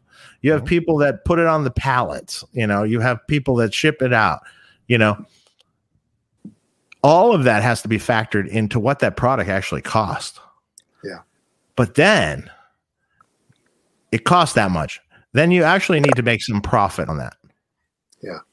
Dave likes as, to as as your company as your company you have to have a profit and then that goes to a store and the store also needs to make a percentage of the profit Yeah.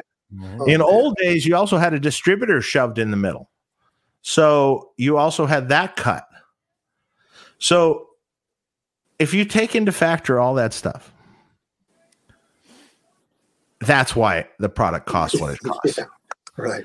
um, if you're a guy out of your garage and a one person operation and you sell direct only and mm-hmm. you're a small little company, okay, you don't have all those overheads. But you also don't have all the support behind it either. Mhm. So, And it's uh, big. you know, can't produce if you want an amp like in a month. Forget it. You know, like get yeah, you you you can't produce it like that. You know, like you know, Bruce, if you called me up, say, hey, I need two new amps for this tour. We need another backline or something. Yeah. You know, I can I can produce that within a week for you. You you can have the amps, or we have them, and you're gonna have them now. yeah.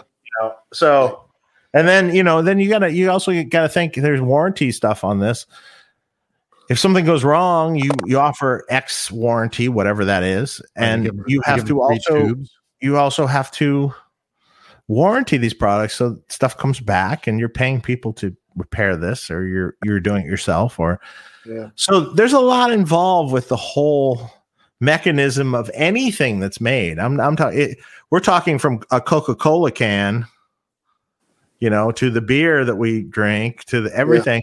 It's all Right. this same operation. It's the Yeah. same thing. So, you know, people wonder why this costs this and this costs that. That's the reason. Right. Right. Here, nobody gets rich from the amps. No. and I don't I don't care if you think it's expensive, but I, let me tell you, costs costs have been going up through the roof lately. Yeah, Uh, especially within the last year with COVID and everything. Uh, let me uh, let me tell you, just everything, everything's harder to get. I can't get it fast enough as as Yeah. it used to be. The lead times on things are way long, and they doubled the price. Yeah.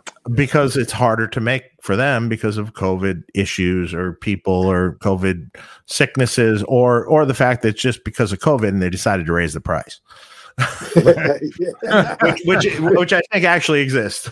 that's probably You know? yeah. There's some element of You that. know, it's like, oh yeah, we could do this now. Okay, let's do it. Yeah. I remember back in 2008, like uh, before that, company parties used to have like, or at least my company party, they would have like you know an actual company party and people with their spouse. there you go. Time for drink. Ring the bell. They would pay for the spouse to come and stuff like that. And then once like the recession hit, or like you know the shit hit the fan in 2008, uh, And it was like an excuse, an excuse not to do any of that shit anymore. Right, right. And, Totally.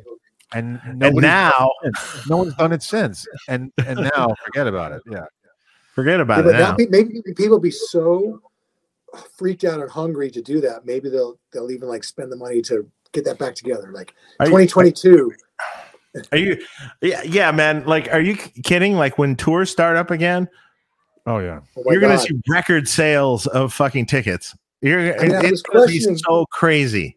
No, I, th- I, I was, I, I still kind of question, like, you know, how much disposable income, because people have, a lot of people have taken a hit, uh, you know, because of unemployment, you know, for employment and stuff. But I, I think that's probably going to be true, man. You know, No, people are itching to get out.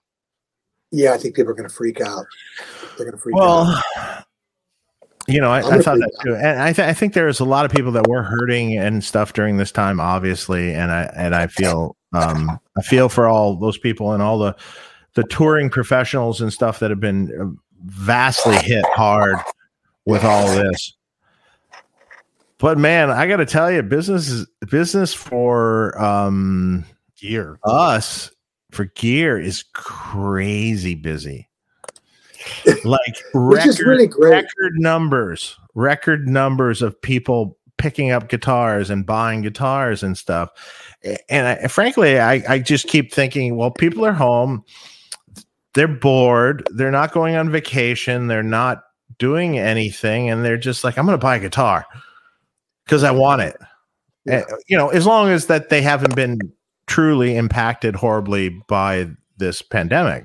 Right. Um, you know, I think I even find myself doing it. It's like I just go online and it's like Because Oh, it feels yeah. good.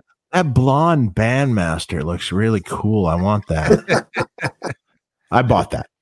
Uh, Well, that's a good. I mean, that's a really good Right. indicator because not, I mean, not only are they doing it just out of boredom, but it just means that people are sort of like have the time to indulge their passion, and if they're Mhm. still passionate about buying guitars and amps, that's fucking Yeah. great. I love it. I think it's Really? great. I mean, I mean, you know, the the vast majority of people that purchase any product from a company uh, are not professional musicians. Right. I mean, that that, that, that professional musicians are like, you know, tiny, Right. tiny little percentage of your business. Of yours, is, is that the case with you too? Yeah, I mean, we have a lot of professional musicians using our gear, but I mean, to be honest, The bulk of the vast majority of everyone is is a, a hobbyist guitar player or or, That's a, a part-time guitar player. He plays, you know, he makes money at his job, but he buys a, a cool amp and he plays in a cover band or something, but you know, and he uses the cool amp in the cover band, but you know, it's just but he loves it, you know, and that's fine. That's And amazing that he's That's awesome. this guy's not going to Guitar Center and buying like a three hundred dollar Fender amp. You know, they're No, buying your amp. That's like yeah. amazing, man. I think Yeah. that's amazing. Yeah, and love I think that's great. I. I don't. I, I'm not. I. It, this is this is the way it's always been. Really, it's like your professional clients are a small percentage, and your um, you know, the vast majority of everyone that buys this kind of gear or any music gear is is a hobbyist or a part time or a semi professional musician. You know, Mhm. or even totally hobbyist. You know, like not not a professional musician. Right right. Like There's plenty of gap. I just love it. Yeah, it's Yeah. great. That's cool. Uh, James Maxwell, thanks for the super chat. Just received my NoHo 24 using the Sweetwater affiliate link. Oh yes, Oh yeah. Excellent. Thank you. it's it is amazing. I have a lot of nice guitars with it. This one beats them all. Thank you. Well, thank you for the super chat. And I'm glad you like it. That's And the cool, man. Sweetwater link. You are a Mhm. true uh, true gentleman. Thank you. Enjoy that uh, NoHo 24. I I uh, I saw them in person at uh, the Sweetwater Gear Fest. They were and NAMM. They were great. Really cool guitars. What's the configuration of that?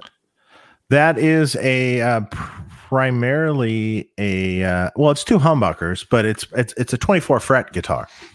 Right. So, um, uh, generally speaking, it has a maple cap on it. So it's like kind of pretty or not. So we've also done some really cool ones that are a relict version of it, right? So uh, one of my friends who does a lot of clinic stuff with a Sammy Boller, he um he had one. He had the first one that was done like this where it was a a, a vintage white painted uh, guitar, but it's relict. So it's relict, and there's a maple cap underneath it with almost like a gray black finish on the maple cap. So it's worn away, and you see the maple under it. Oh, nice. And so, and like what would I, what I- we always said was, man, I love the fact that we painted over this maple top. Yeah. And that guitar was insanely popular with people. They were like, "Oh my god, that's amazing!" You Oh, know, and Yeah, when you and- saw when they he had it at NAMM, and everybody was like, "Oh, I want that." Make yeah, want it, it- it was particularly cool looking, and the fact you, I just liked the fact that you painted over the maple, ca- the, the flamed maple cap. yeah. You know, that, that's just that's just like So is it like a double cutaway? Like what is it? it's a double cutaway strat kind of thing. Like you know, like you remember, like you know, like remember the old Anderson drop top guitars and things like that, right? Sure you know, like a maple top guitar, bent top, and and Yeah. but it's a 24 fret, so it's a little more of a, a, a you know like a lead guitar player shredder kind of Yeah. guitar, but uh, with kind of vintage aesthetics to it too, Mhm. Yeah. and uh, it's super cool. That's Dig it. cool. You know, Dig it. Jay Custom, thanks for the super chat. Any opinions on the old Marshall solid state heads? I just picked No. 1988 150 watt No. 3315.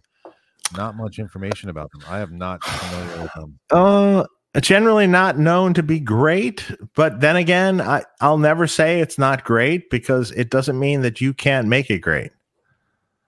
Uh, I've uh, you know I've said this before in my career. I have seen people come in with the weirdest stuff that you look at and you go, "Oh my god, this is not going to be good." And then you hear them play through it with whatever pedals they have or this or that, and it's a fantastic tone. You're just like going, "Oh my god, that's great!" You know, Wait, what happened? You, come, you coming in twice?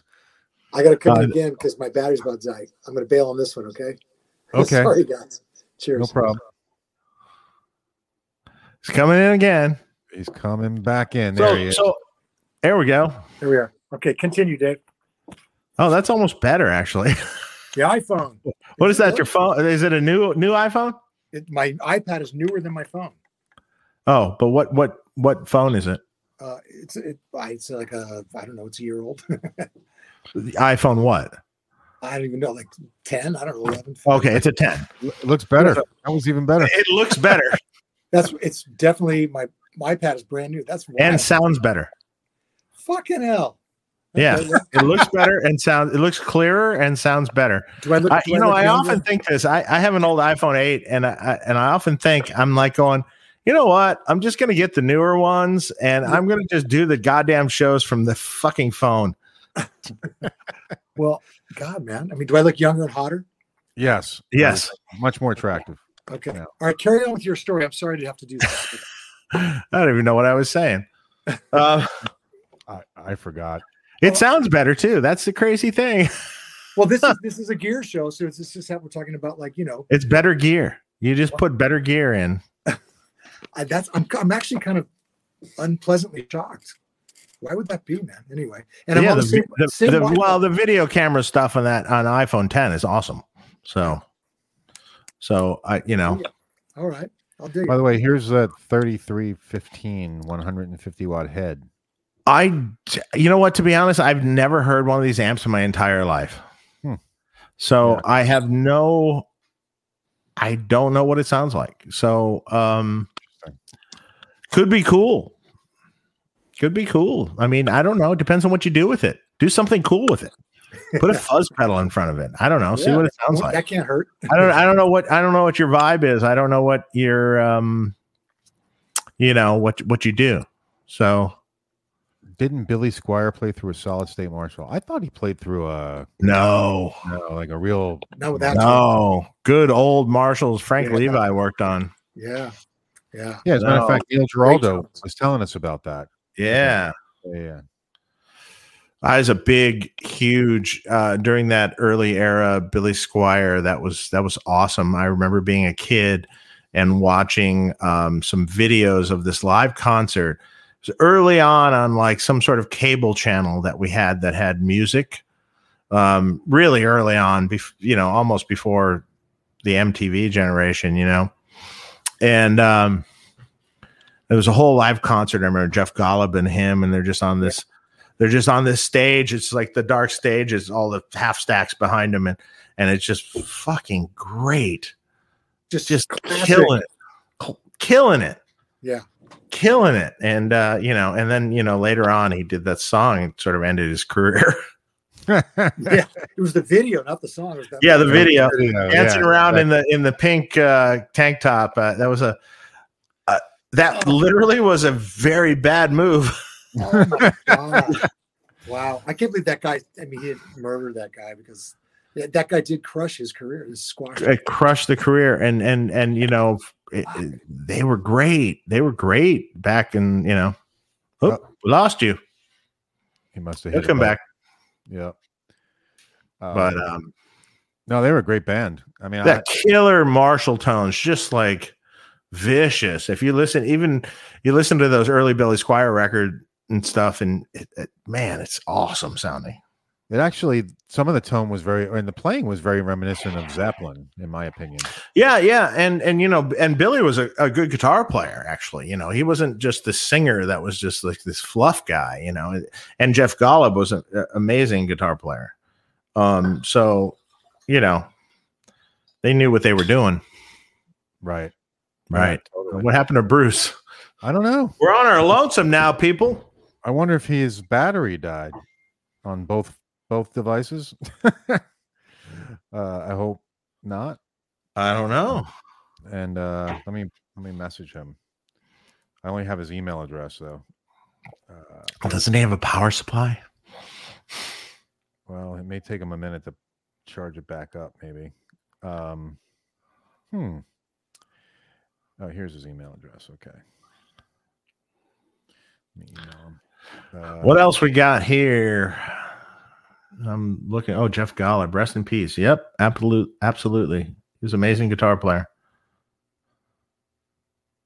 I'm just messaging him. Um, yeah, I think there were a few questions for you. Wait, did he write me? I just got an email. Nope. Uh, Here's one. GW Thermon said, Tone Talk Dave, who are your favorite of the new younger rig builders? Bruce Watts. Bruce is back. Can't explain. Oh, Bruce Houston. Ho- Houston. Watson. Bruce Hoot- oh, Watson. Watson. Watson, you what? Bruce Watson. Dude, you crack me up. Too funny. Uh oh, what happened? Oh, he's losing it. Uh, so anyway, let me while he's okay, he's kind of coming back. Maybe you're Am a I not? little glitchy, but okay. Little I can hear you. Yeah. So Yeah. GW Thermon Thermond said, um, who are your favorite new younger rig builders? Are there that many younger rig builders? Yeah, really. That's what I have to say. LA Sound Design, Xact Tone Solution, uh, uh, Xact Tone Solution. I know uh, Barry in Nashville, and they do some good work down there. Um, David LA Sound Design. That's he's not really younger. Uh, you know, maybe been doing it less amount of time. Uh, and I have no idea who is Omillion Audio is. Never heard of him. Hmm. So, um, I don't know. Here, here's the thing about rig billing that you have to remember. You're paying for the expertise of the rig builder. Yeah. If, if if they're a young rig builder, there is no expertise. Yeah. Uh, um, expertise comes with years and years and years of doing it. So, um, I, I mean, that's basically it. So true, man. So true. it- it- it's years and years of doing. It's just like, it's just like you know. Do you go, you know, to the new doctor?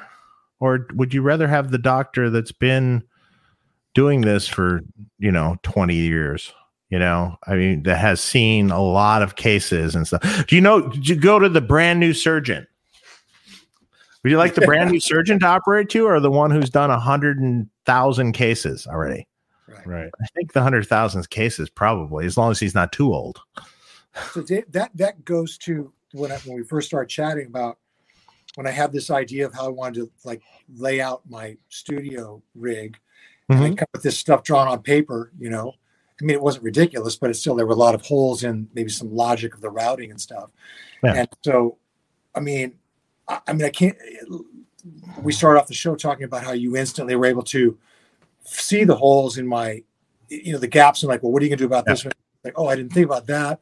And um, so, do you want me to sh- want me to show you what people what you did?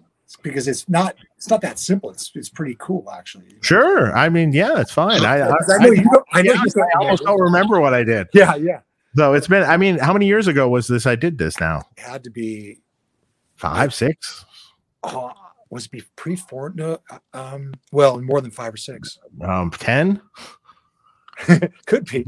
I don't know if it was before porn or after. I don't know, but yeah not fifteen. How's that? It wasn't fifteen years ago. it wasn't 15 I mean, I didn't clean anything up here, but um, I just I would say that my my I was working in a way that I was doing a lot of on the fly. Like I had a producer or some composer sitting here with me, and we'd have an I'd have an idea for a sound, and I would start from scratch with every you know every setup. It would result in something good, but the stress for me, while my employer is sitting in front of me, um, while I'm patching together five or six different elements of a sound that I'm 80% sure is going to work. But there's always like every, every once in a while, you'll spend a bunch of time hooking something up, going for a sound, and it's like, eh, it's just not really working. You're like, shit, you just, you know, it's, it doesn't feel good when you're wasting, you know, the time. Yeah sure So, um, so I, I had this thought if I, I had routes that I in my mind wanted to have at a at a at a the flip of a switch or already in place. So so w- one thing I did was I had I wanted to have combos where with one hit of a button I could have them all on and any point um, not com- I, I can combine them, but um, I'm trying to flip the screen around. I can't. Okay. So anyway, I have four different combos in here, which at any point um, I can click them on, and that's just the back end. That's the tail end of the chain. Can you guys see that? hey there's the imperial Yeah, yeah, man. That's you. That's because of you. mm-hmm. There's a Silvertone. So each top. each amp, each of the combos are, are mic'd. Each was mic'd and ready to go. They have their own designated um, mic pre, and so it's just all instantly in the Pro Tools ready to go. Uh, and so that's I have four combos. Then there are four outputs that go to heads. Which, to be honest with you, I'm not really using heads. I'm just using combos. But that allows me to be really super flexible with um, other other chains that I can set up before a session. Or um, and I have one one pre-designated. I don't know if you can be able to see this. I wish I had more light. I have a little tiny micro Marshall that has its own little channel. Um, can you see this guy right here? Wait. yeah yeah, yeah, yeah. It's going through a PVC pipe, and at the end of that is an SM57. So, oh that's awesome oh, wow so th- I found that was like that was a sound that I was hooking up a lot, but it would take like a minute to do. So I, I just designated one path to to to have just the stupid little micro Marshall and Yeah. the, you know. So it's it's when after I've done like two or three, four guitar parts, and you're looking for something else to fit into the mix in a space that hasn't been taken up yet, that Mhm. instantly fits, you know, and it doesn't sound necessarily like a little amp through a tube. It sounds just it, it's just it's filtered, you know, so that it has a special spot in the mix. Right. So um anyway, I just thought it was so Dave that was this speaks to going to someone who has experience where I had these ideas and these thoughts, but to put into a rig that actually works, you know, and like uh, it, it's I wouldn't want to go to somebody who doesn't know what they're doing. It it just wouldn't have happened, you know. Just yeah yeah i mean that, that i mean that's the thing i mean um years and years and years of doing it you see certain things over and over and over again and you you have acquired a set of knowledge where it's like yeah that won't work why won't that work? Well, because of this, it won't do it. It won't. It won't work. These two don't play well nice with each other because of this, you know. And and frankly, at this point, I feel like I've seen almost every weird scenario that exists. I mean, I'm not saying I haven't seen it all, but because everyone's inventing new new products, and so we get new new new weird issues. Um, but um, it just comes with experience, man. It just it just comes with experience, and and it's like, do you want your rig to be laid out by someone that hasn't had that experience, or do you want it to be laid out by someone that really has a long track record of working with tried and true professional guitar players that have and have been doing it for the last Jesus Christ, how long have I been doing it? Since like probably 1990. Right. So uh, it's a long time. Yeah. Yeah. It's 30 years, you know, of, of, of doing rigs. rigs, and seeing rigs. gear and seeing everything, you know. You can't And rush so- that experience. And you, I mean that you, I mean, there's people that will make a rig and they'll do a great job. Yeah, they know, you know, they can get through the ground loops and things like that. But there's a there's a concept behind it all. There's things that you you know because you know after 30 years. Like a particular your, pedal. your idea with these fuzzes that won't Yeah, work within this exactly. touring rig because you're going to have these wireless units and this stuff and that stuff and and, and it just yeah can we use something else and to get by with this tone for you this can we use this boss fuzz instead of your fuzz face uh, for your foreigner touring rig? Because you know or i'm just stating whatever.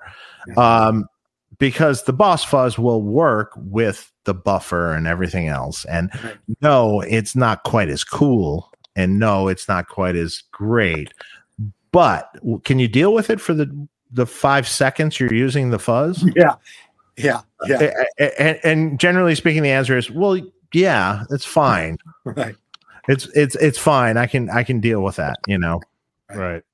um Otherwise, it's a whole complicated mess. well you, well, you have to you- well well Or it won't work. when Right. fuzzes come come down to fuzzes and touring it's a problem Yeah. So unless you're plugging right into the fuzz at the pedal board Yeah.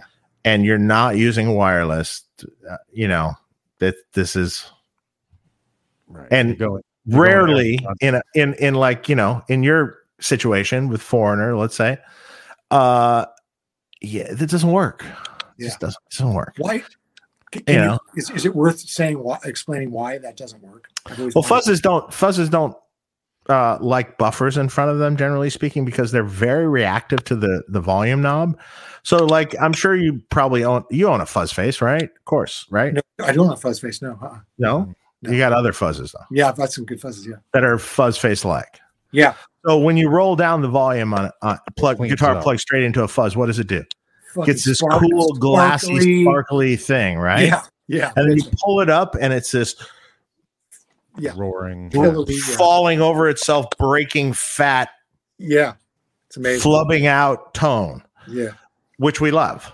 Yeah.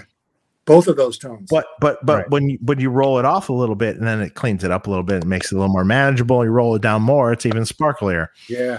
So the buffer takes all of that away. It doesn't work. Yeah. uh, so there's there's a connection between the guitar and the fuzz that kind of has to be there. Mm. There are some things you can put between the buffer and the fuzz to sort of get some of that back, but you never quite get exactly it back. Um, so it depends on what you need to do. If you really need to do that, you're going to be tethered to a guitar cord to your pedal board Right. on a large stage. So you're not going to be able to go out on a ramp or anything like that. It's Yeah. not, you know, you're not going to be able to wander around. Right. Uh, and you can do it then. That's fine. I mean, you can put a buffer after that stuff and drive the cables back to your amps far away, and that that'll be fine. Um, so it just depends on the application, and this is where the rig builder comes in. You know, this is where this is where uh, tell me what you need to do Mhm. Yeah. okay here's the here's what we have to do can you deal with this situation can you deal with that you know Right. so just, you know years of experience Yeah. Yeah, man. Yeah. Uh, false nine, false nine. Thank you for the uh, super one chat. video killed the radio star but Squier was awesome man though it was he was i swear to god these videos i remember them distinctly i don't know where they were from but this was a live concert that i had on videotape or betamax at the time Betamax. yeah yeah that's so Is it the Old Grey Whistle Test? It might be an Old Grey Whistle Test show. Oh man. I don't know. I, all I know is at, at the time there was an early uh, cable variant that we had in Michigan called On TV, Mm. and On TV had a, a channel on its. You know, this is early. This really isn't even cable. It's kind of cable. And uh, on TV, uh, there's one channel on it that played all these concerts and shows and stuff. So my friend growing up used to tape all these, like all these concerts. Like there were tons of them, man. He still has them to this day. Wow. And uh, uh, he runs a guitar store in Detroit now called Motor City Guitar. Um, Wait a minute. Okay, that's another discussion. Okay, go ahead. what? Well, I don't know. I think I know. I think I've been there. Anyway, Yeah, you've been there? I think I think it rings a bell, man. Yeah, Motor City Guitar. It's a it's a it's a cool you know independent music store. That's probably one of the largest stores in the uh, uh, Detroit area. Uh, it's uh, it's suburbs of Detroit, um, and um, I grew up with him, Marty. My he was my brother growing up, so to speak.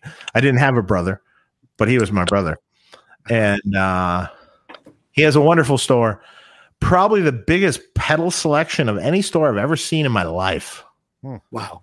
Like Wow. you walk in, you see the pedal counter, it reaches across almost the entire store, and every crazy pedal, you'd love it, Bruce. Every crazy pedal you've ever seen in your life, you'd just be like, ah, fuck. I love that. What a I don't great look. let me let me try that. Wow. You know everything you can ever imagine. Uh, it's I a it's a that um cool store and the funny thing is he always um there's secret things at the store the secret vintage stuff at the store that he doesn't put out that he's collected over the last um 30 plus years that he has and that he's not really actively selling but he might sell Hmm. so it's just uh, a- a- asking the right questions If you know somebody, if you know someone, maybe there is a guitar floating around in the uh, storage room upstairs. That uh, apparently there's a whole storage room, I and it's filled to the top, like guitars just stacked up to the top. And he almost doesn't remember what's in there. Oh my oh. god.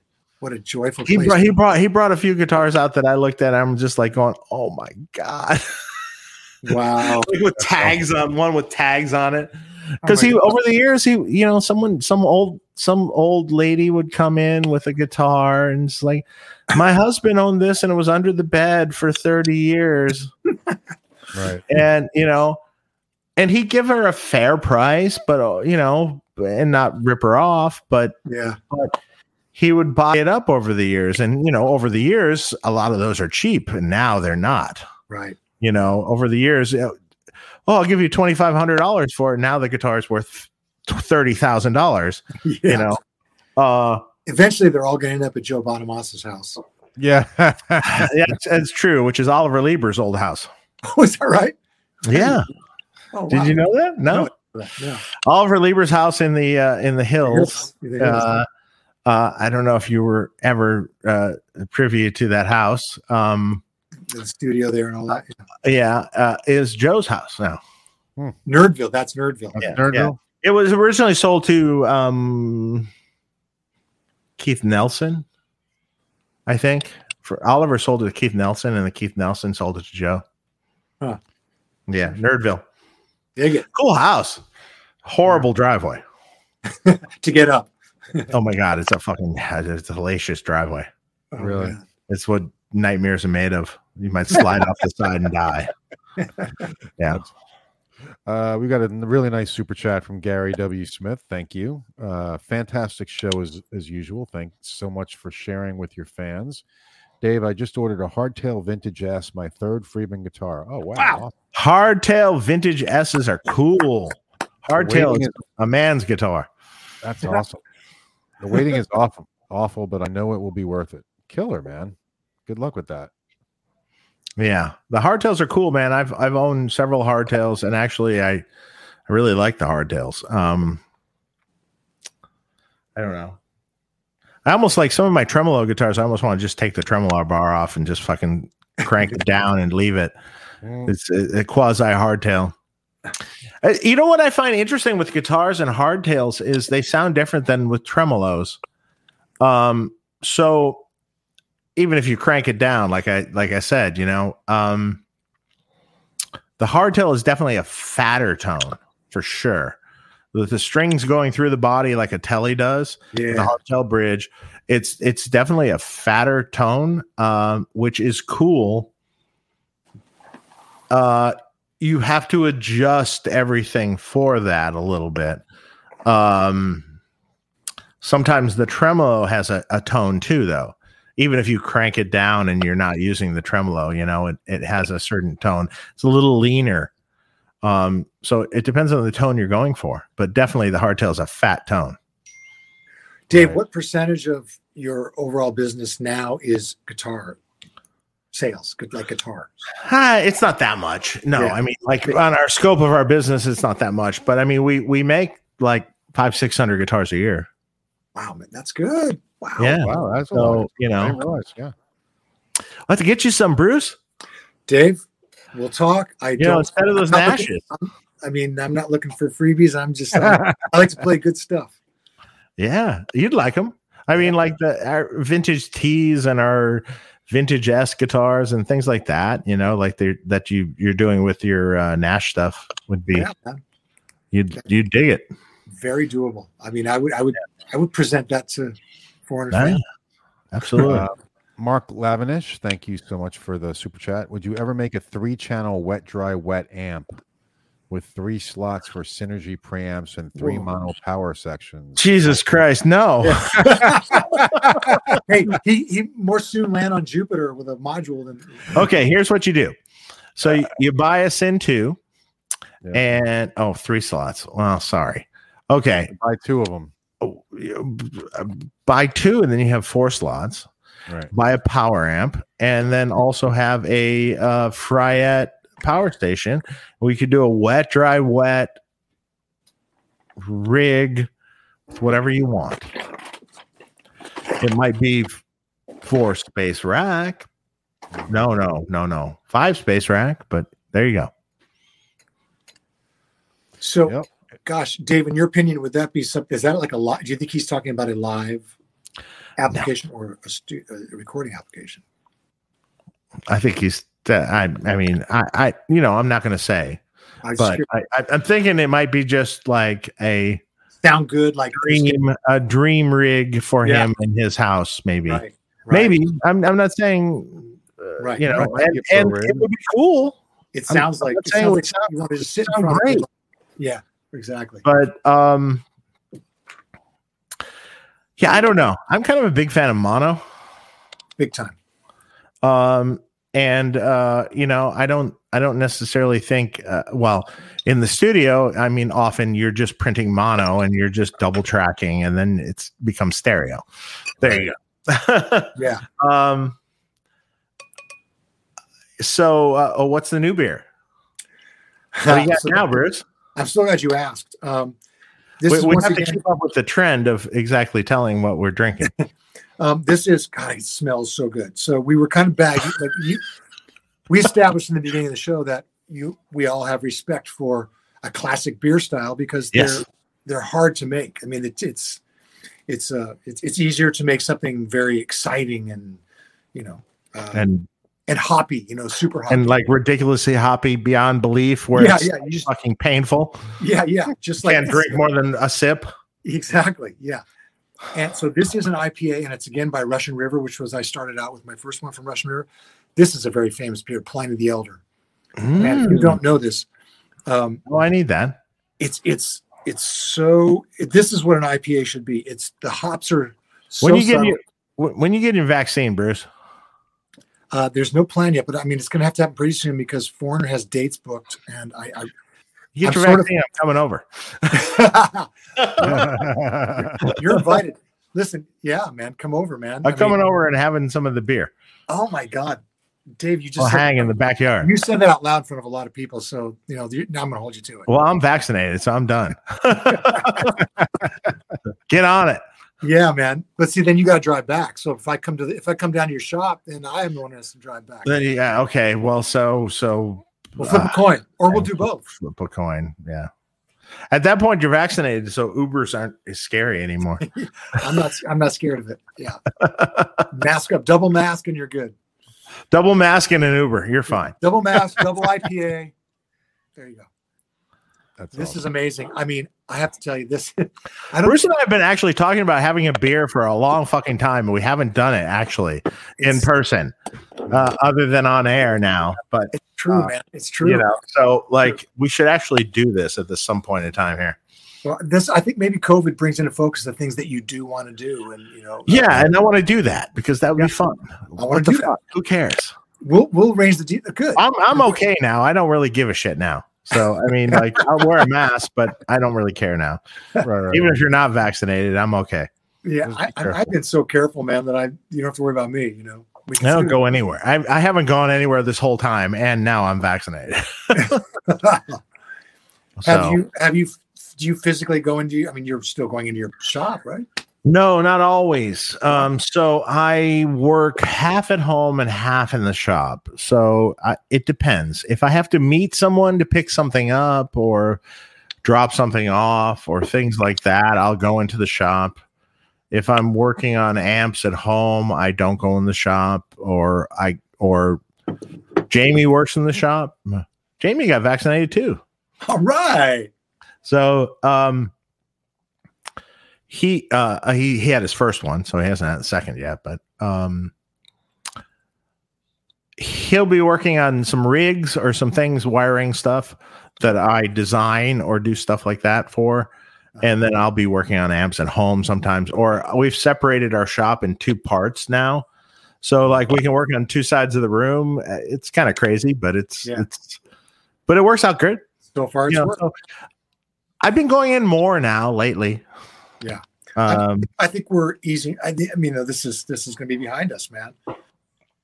I hope so. yeah. Frankly, I do. I do like sitting at home working on amps though, because I'll stare out this beautiful. I have a window. I, I like in this room. I have actually behind me are amps that are to work on. Like that's why this stuff stacked up, and and to the right of me is another uh, like a bench, and that stares out windows Ah. towards my pool. Oh, So, um, I, I can't quite. The pool's a little far away. I can't quite see the whole pool, but, um, you know, on a nice day, you open the window and you're sitting there on a bench and you're working. yeah, Frankly, it's kind of nice. It's just like kind of quiet and you kind of kind of focus without anyone bothering you right. or no one talking to you, and you you're getting stuff done. yeah, yeah. More productive. Um, slightly more productive, yes, than at the shop yeah. yeah. Where someone's bothering you, like Pete Thorne. Your neighbor of Pete 20 Thorne's coming out, coming out, and like going, "Hey, what's going on? What you doing?" Blah, blah, blah. And I'm like, uh, "I'm working." Well, no, I like talking. You know what? Frankly, any kind of interaction is nice these days. Yeah, right. Sure. You're like start shooting the shit with the you know the UPS guy. Hey, how you doing? oh, you got you got some new tennis shoes there. Those are nice. Eh? You know, I, I got a really cool actually FedEx guy that that that's that's my guy, right? So when when he um he was our, our normal guy and and and he would pick up at our shop every day, right? So we had a scheduled time and they'd pick up. And uh so when the pandemic happened and everything was like we were shut down closed and most of the time and this and that. And then I got to talking to him and and I saw that he he was also delivering in my I lived right down the street from the shop, right? Yeah. So he was delivering in my neighborhood too. And and like we got to talking and he's like, "Yeah, man, you know, if you want, I can just pick up the packages at your house Oh, and instead of at the shop. He goes, Here's my phone number. Just text me Oh, beautiful. when you need a pickup. wow, man.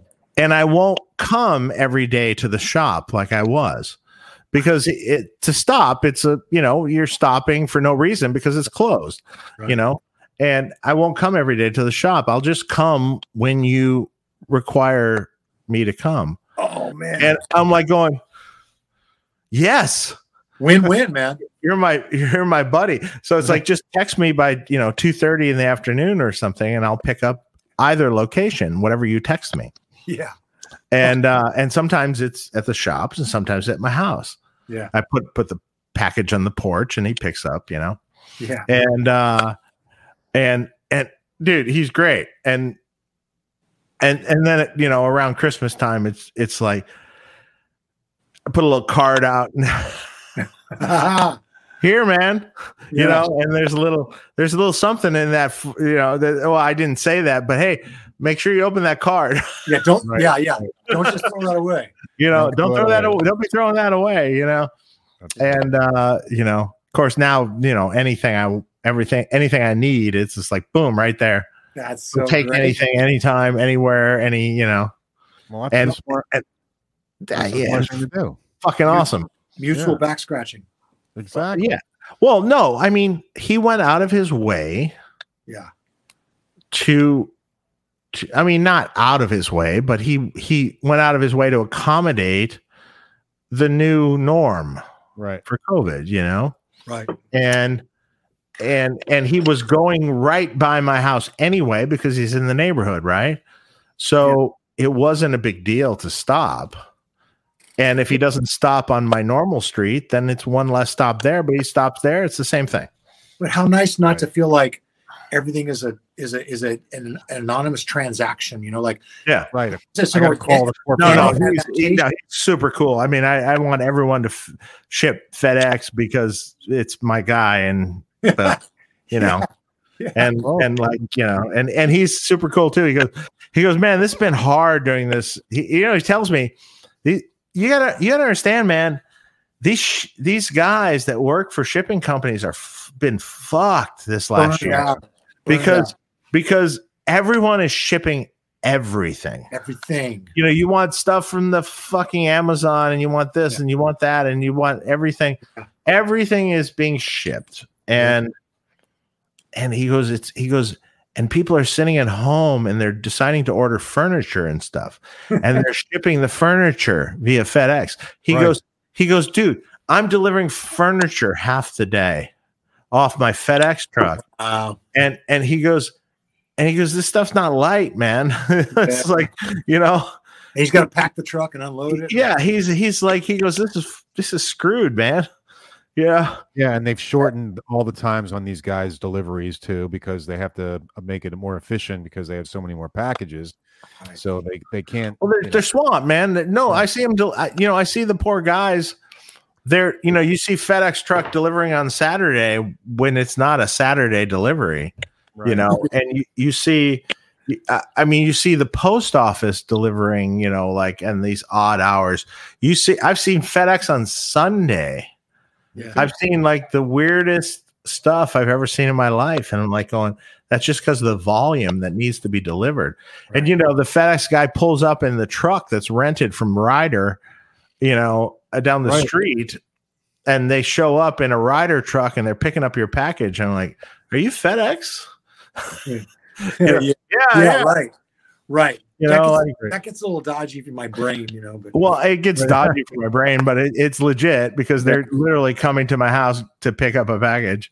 yeah, But I see them in just a rental van, right. you know, because the the volume is so great, so they're dispatching more people Yeah. to yeah, to do do the work, contractors, and even Amazon too.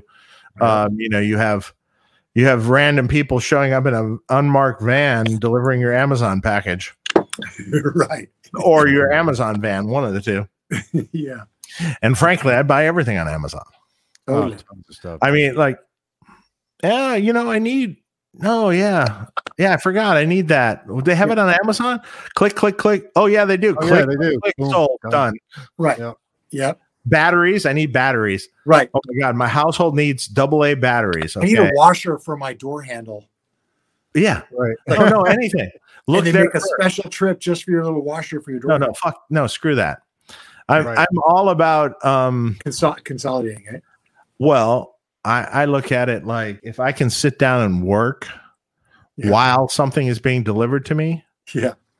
I make out on the end much greater than Right. you know. I drive and pick If I up. if I take it if it take a half an hour or an hour out of my time to go to Target to get something, Yeah.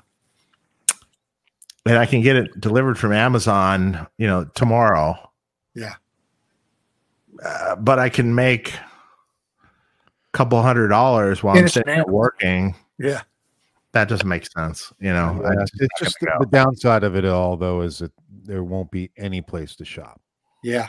It's just you know, and no, that's I, I don't were- think that. I think that's honestly, Mark. I, I think I think um, your shopping days of going to a store are come going to come to an end. Yeah. I don't Yeah. think. I think you're going to have virtual stores, and you're going to shop online, and the stuff's going to come to your door, and I'm okay with that. Except for food. I can't imagine food being that. I order everything. I order everything uh, now from Really? uh from um you know um I can't um uh, They deliver it. Instacart. Though. Instacart. Yeah, Ah. yeah. No, I, I order all the food now from Instacart. I literally go on Instacart and Ralph's and go blah click click click click click click click. You know, I might do it over the course of two days and and put everything in my card, and then I go click. Okay, and and I have a, a like a monthly subscription to it, so I the service charges are nothing, and um and if I order enough, that makes sense, and dude, I don't have to go to the store. And literally, I, I set my phone next to me while I'm working on an amp that I'm making, you know, three, four, five hundred dollars on modifying, and I'm just here's my order. Right. Oh yeah, no, I don't want that. I want that. Okay, yeah, click, click, click, click as it's going down, Yeah. and it it seems like a much better use of my time to be working than it is to be going to the store. No, Yeah. I'm, it makes sense.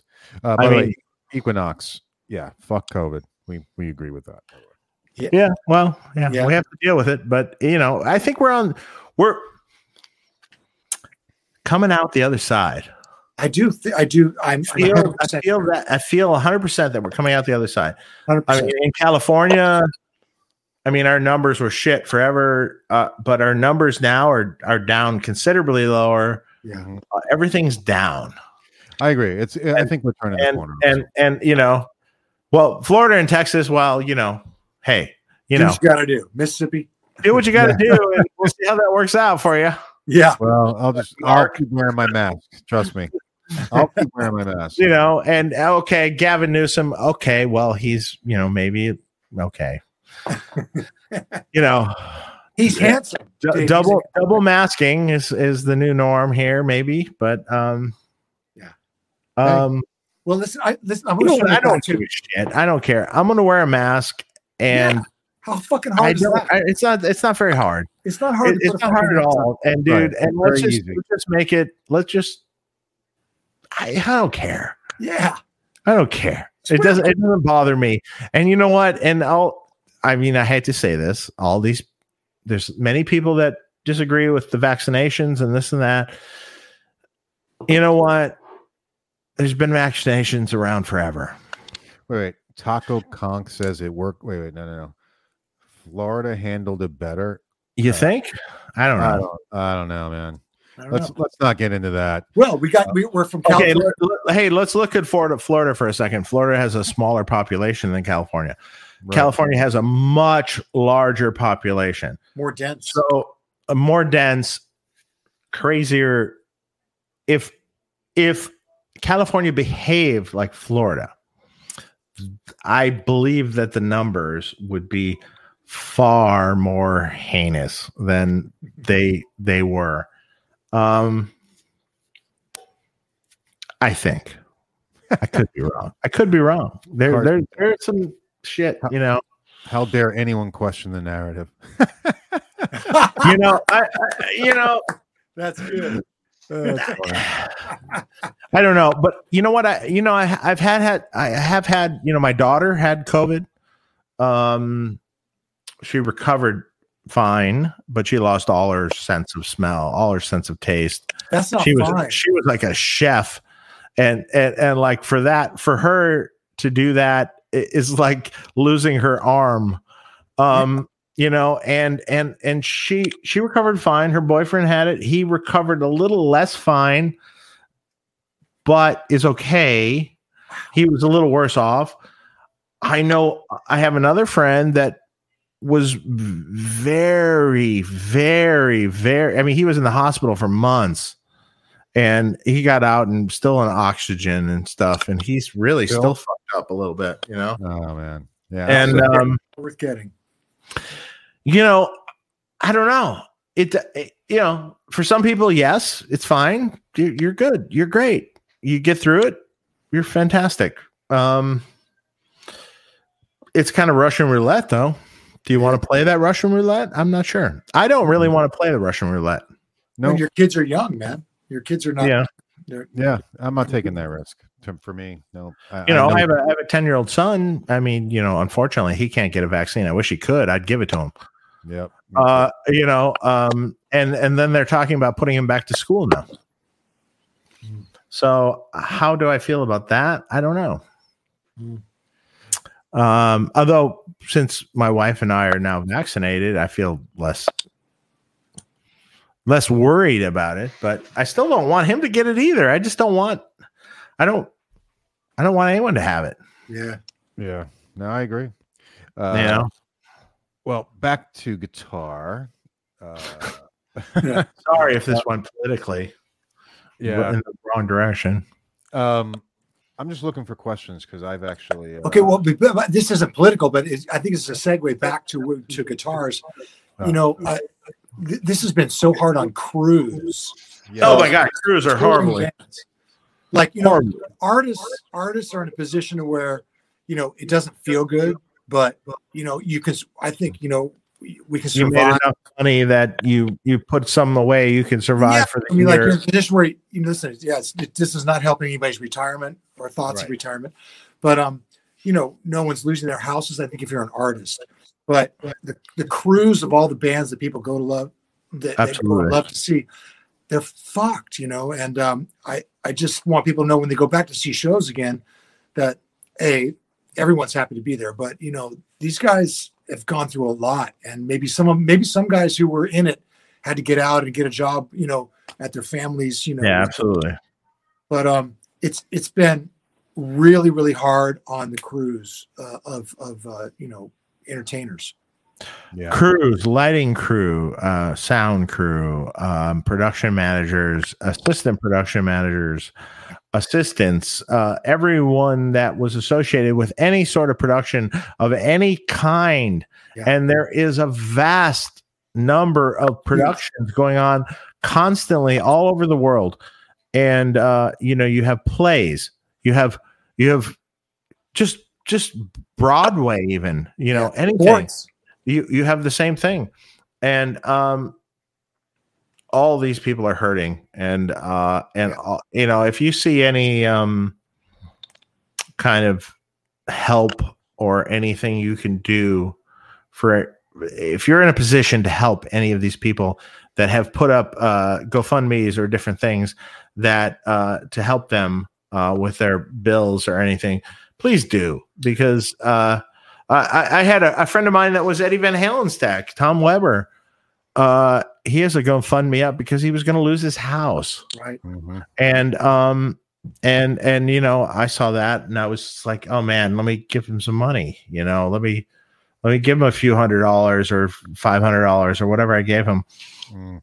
And well, listen, uh, so, um, thank, Dave, thanks for bringing that up because if you're a foreigner fan, and uh, I mean, our, we have we have a really great dedicated crew, and um, but if you go to the foreigner website and you purchase any of the merch, um, all of the profit at this point goes to our crew. oh, that's awesome. Yeah, yeah. So, I'll so put a link. I'll put a link in the uh, purchase- video. Yeah. So Yeah, know, please foreign- click- mark the link. foreigneronline.com. Well, he'll put the link in the video. So, Cool. uh, you Yeah. know, definitely, Yeah. definitely help out with that. Yeah. If you got want a t-shirt or something or, Yeah. or, or anything that you guys sell, Yeah, yeah. uh, please go do that. Cause it's going to benefit all the crew, man. And, Yeah. And you know what? The crew, without the crew, the show doesn't happen. You don't even know. I mean, people don't At know all, how much that is dude. true, man. That's it's like And You don't even know what hotel to go to without the crew. Yeah. I mean, it's they make they make my personal life so much better or doable even. I mean, I get to, you know, they they allow me to go out on and and deliver the music as best as I can. they're so professional and so great. And but but yet they're in the cracks of this whole thing because you know they, they get paid when they're working but you know it's like you know they their their their employment shut off. There's so many Oh, people it's that have like, employment you know but i mean there there it was like a water spigot just shut off. And um, they're super smart people super professional.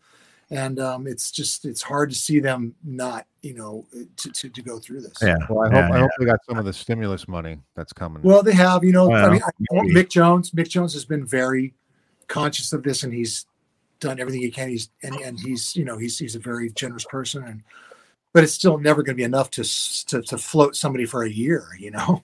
Yeah. So um, if if you can go to the foreigner website, So do you do you, do you have some dates tentatively yes, booked yes. in, In Florida. in, in Yeah. when Yeah. in Florida? yeah, of course. When? Hello. Um, I can't remember the exact date uh, of the first show, but I know we're supposed to go The to summer? Florida. We are scheduled to go to re- start rehearsing in Florida on March 14th. March. Holy shit. Sorry. That's soon. May. Can we May. say May? May. Yeah. Yeah. March. I'm like, wait, wait, isn't that now? Yeah. Is that tomorrow? um, That's it's in So- two days. you know, so I mean, like, I, I think I give it, I give it a, you know, it's strong. I think it's a strong possibility that could happen. And I I, I know the first couple of venues are set up for social distancing. Yeah. So, but the the moment, the very nanosecond that, You got to get your vaccine Yeah, yeah, you do. well, yeah, that's somehow. You got to get your vaccine, man. it's time. I got to start getting it together. But I, Yeah, I you kind of hope figure it management can find some way to help us out. But um, anyway, yeah, I'm sure Well- someone knows someone to do something. yeah, Yeah. I'm hoping. Because You're an essential worker. Well, plus I'm almost Well- 65, so what the well, exactly, and I'm I'm not even anywhere close, but I got mine somehow. So well maybe if I the more gray hairs I can pull out, maybe that'll that'll do it, man. You know, like Well, you're you're you're a lot, shall we say, blonder than maybe you once were, oh yeah, oh yeah. I mean, time or maybe marches on. gray blonde. Yeah, yeah. it went from brown to ble- to peroxide to kind of just you know staying light. I saw the few. I saw the future coming, and I embraced it like 20 years ago when I started bleaching my hair. That's Well, you know what? At a certain point in time in your life, there, there's a certain point in time that you just have to go with it.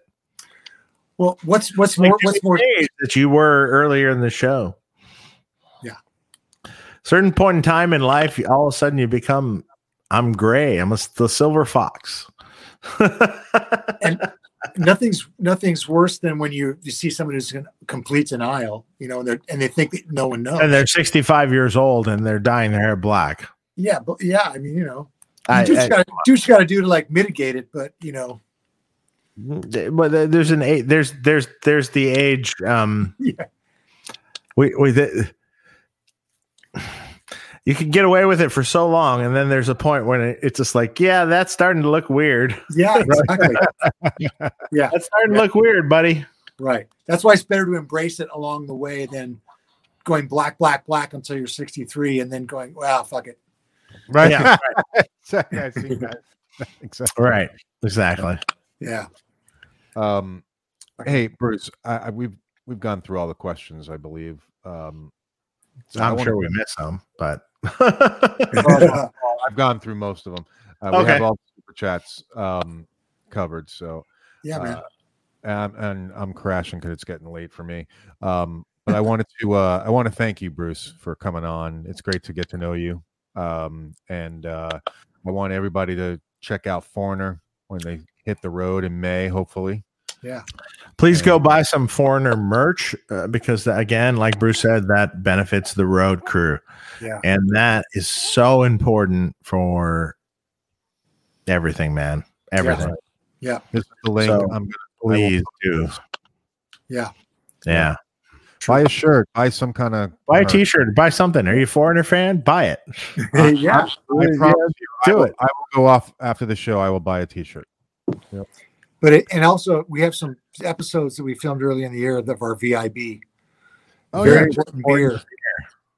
We had some really cool guests, like what you guys are doing here, and you know we we might we're going to pick that up in, in real life in the future. We're going to start going around the country, Good. and going back to to interfacing with people in their You cities. should, you, you should make that an, a, a complete YouTube show. It, it's uh it is and what it is. Well, but a big time one. Dave, when we get together for our beer in the very near future, we will strategize. I want to be on your level of social presence. because you know you know here's the thing man that you know there's the pizza guy right the pizza guy that goes around and second goes one bite pizza or whatever what's what's his name uh do you know mark do you know what i'm talking about the guy Yeah. The, pizza guy that goes around and, and he takes one bite of the pizza the slice one slice or something someone will know in a minute here Someone chime in on us. uh, there, there, there, there's there's New York guy that goes around all over the country, has this YouTube show, and it's it's it's like one one slice or something, um, and you know he comes out the the, the store. The story is he goes, you know, gets the slice, comes out on the pavement. Right, this is even during COVID. Comes out on the pavement, takes one bite, you know, and gives his like honest opinion. It's a total New York, you know, New, uh, New York Pizza. guy, right? Yeah, yeah, Complete yeah. fucking New York uh, pizza snob. And uh, but he goes all over the country and like gives an opinion on the pizza, and you know, like what Yeah. the thing. is. Same idea, man. This is a big show. That that that's a big show. That's like makes money, man. And uh and and you know, like that that concept's a good concept. Go around to all the breweries across the United States. Well, we do. Everyone. You know, what's really it's really great, but also kind of an obstacle is, you know, we the guy I do with Michael Bluestein, the keyboard player and foreigner. he Mhm. and I, we do this thing, and as much as we adore beer, we want to it to be about beer and rock and roll. All people want to talk about is foreigner. So, Well- so I mean, and that's I'm happy to do that, but it's it's hard to launch a beer show when people just One want to talk bite about pizza foreigner. reviews. There we go with Dave Portnoy. I I have not seen that. One bite pizza. Have you that? Go that one bite pizza reviews with Dave Portnoy. There it Go is. on YouTube and watch some of these. They're awesome, man. They're awesome. Really? He goes to pizza places all over the fucking United States, and uh, and you know he gives this quick, honest New York style opinion of this pizza. You know, And that's so cool because it, it doesn't involve any production. Like he doesn't have to interview people, no prep. No, man, it's a camera. It's a Yeah. camera on him that he's walking out of the pizza place with this Yeah. pizza pie, and he takes the fucking bite on the sidewalk. And done. Done. Yeah. But, but you know, the same thing could go for the beer. Well, Dave, I'm gonna I'm gonna I'm gonna watch this pizza thing, and if it if it launches, I'm gonna I'm gonna give you like you know I'm gonna buy you some resistors and some some uh, Zener diode. I'm gonna buy you some Zener diodes. Uh, thanks. oh boy. How about some All right, free beer? listen, I- I- this has been my pleasure. Oh, it's been a, a great So, pleasure so, having so you. hang on a minute, Bruce. We'll we'll uh, sign off and then we'll Yeah. say goodbye. Yeah, we'll Okay. say goodbye. Uh, everybody, if we if we didn't get to your question, I apologize. Uh, just can't stay on forever, but I really do appreciate you guys tuning in. Um, our next show is let me pull up the schedule so I can tell you that. Um, here we go. Next show is Gilby Clarke Whoa! On uh, March Gilby. 26th. Uh, yeah, that'll be a great show. Uh, then April 9th, we've got Beau Hill. Oh, Yeah, another old time producer guy. You know, Beau? You know of him? I, no, I, no, I don't know Beau, but you know Gilby, of and I, Gilby and I auditioned for Rod Stewart together. Like, Oh, so- really? wow, look at that. That's cool. Uh, and then April 23rd is Billy Duffy oh, from the cult. And then uh, May 8th is Dan Gower from the UK. Uh, Yeah. Gower Amplification. Yeah. Um, and then uh, we've got more coming. So Well, we got we got a bunch of cool ones coming. yeah, That I aren't don't have quite- plenty to schedule. I'm gonna uh, I'll, I'll, I'll actually mention a, a couple. Okay. We got Wayne Kramer at some point in time yeah. for MC5. That's gonna be fun. That's awesome. Fun Detroit hometown. I want to hear about the Grande Ballroom and all this fucking fun stuff. And uh we got uh Greg Fidelman at some point in time, Metallica's producer now. Hmm. uh, and various other people. And um, what am I missing, Mark? Uh, who else were we did we talk about? I've got uh, Greg Fidelman, Charles Cilia. Charles Cilia from Cilia Guitars in Australia. Amazing luthier, unbelievable guitars. Uh, just crazy. Doesn't get better, really. Is he in Like- Crazy detailed, amazing. Like makes these hollow bodies with maple tops and all this crazy. It's just like maple flame, maple binding, and just like just Wow. like doesn't get better, dude. It just doesn't get better. It's like it's like the perfection of perfection. Is he in Sydney? Yeah, uh maybe Must be right or Melbourne. he's he's amazing. He he's inter- It's interesting because when I first met him, uh, he's from Asian descent, so he's an Australian that's Asian descent, which um, I it- it just took me back a little bit. I'm like going, wow, okay. you know it's just it's just like a crazy like you're looking at him and you expect something and but then you expect then you you get Straight Aussie, full straight Aussie. Aussie, and uh, and, and I go, whoa, okay, Yeah. you know, it's fucking awesome. Who else, man? Anybody else? Anybody else uh, titillating? Well, the I know we for our hundredth show, we're still working on a big, big. We're big, working- big There's a couple big ones we're working on that I haven't booked yet. Yeah, so we're hoping for the hundredth show. Ow! That's We'll coming up. One in particular, now that I'm thinking about this, that I'm working on, Ooh. and that has already kind of hemmed and hawed about maybe doing it. Oh, good. Ooh. I mean, we already had Jimmy Page. Yeah. Right. and we got Bruce Watson. Right. and, you- and then you have Bruce Watson from Big Country. yes.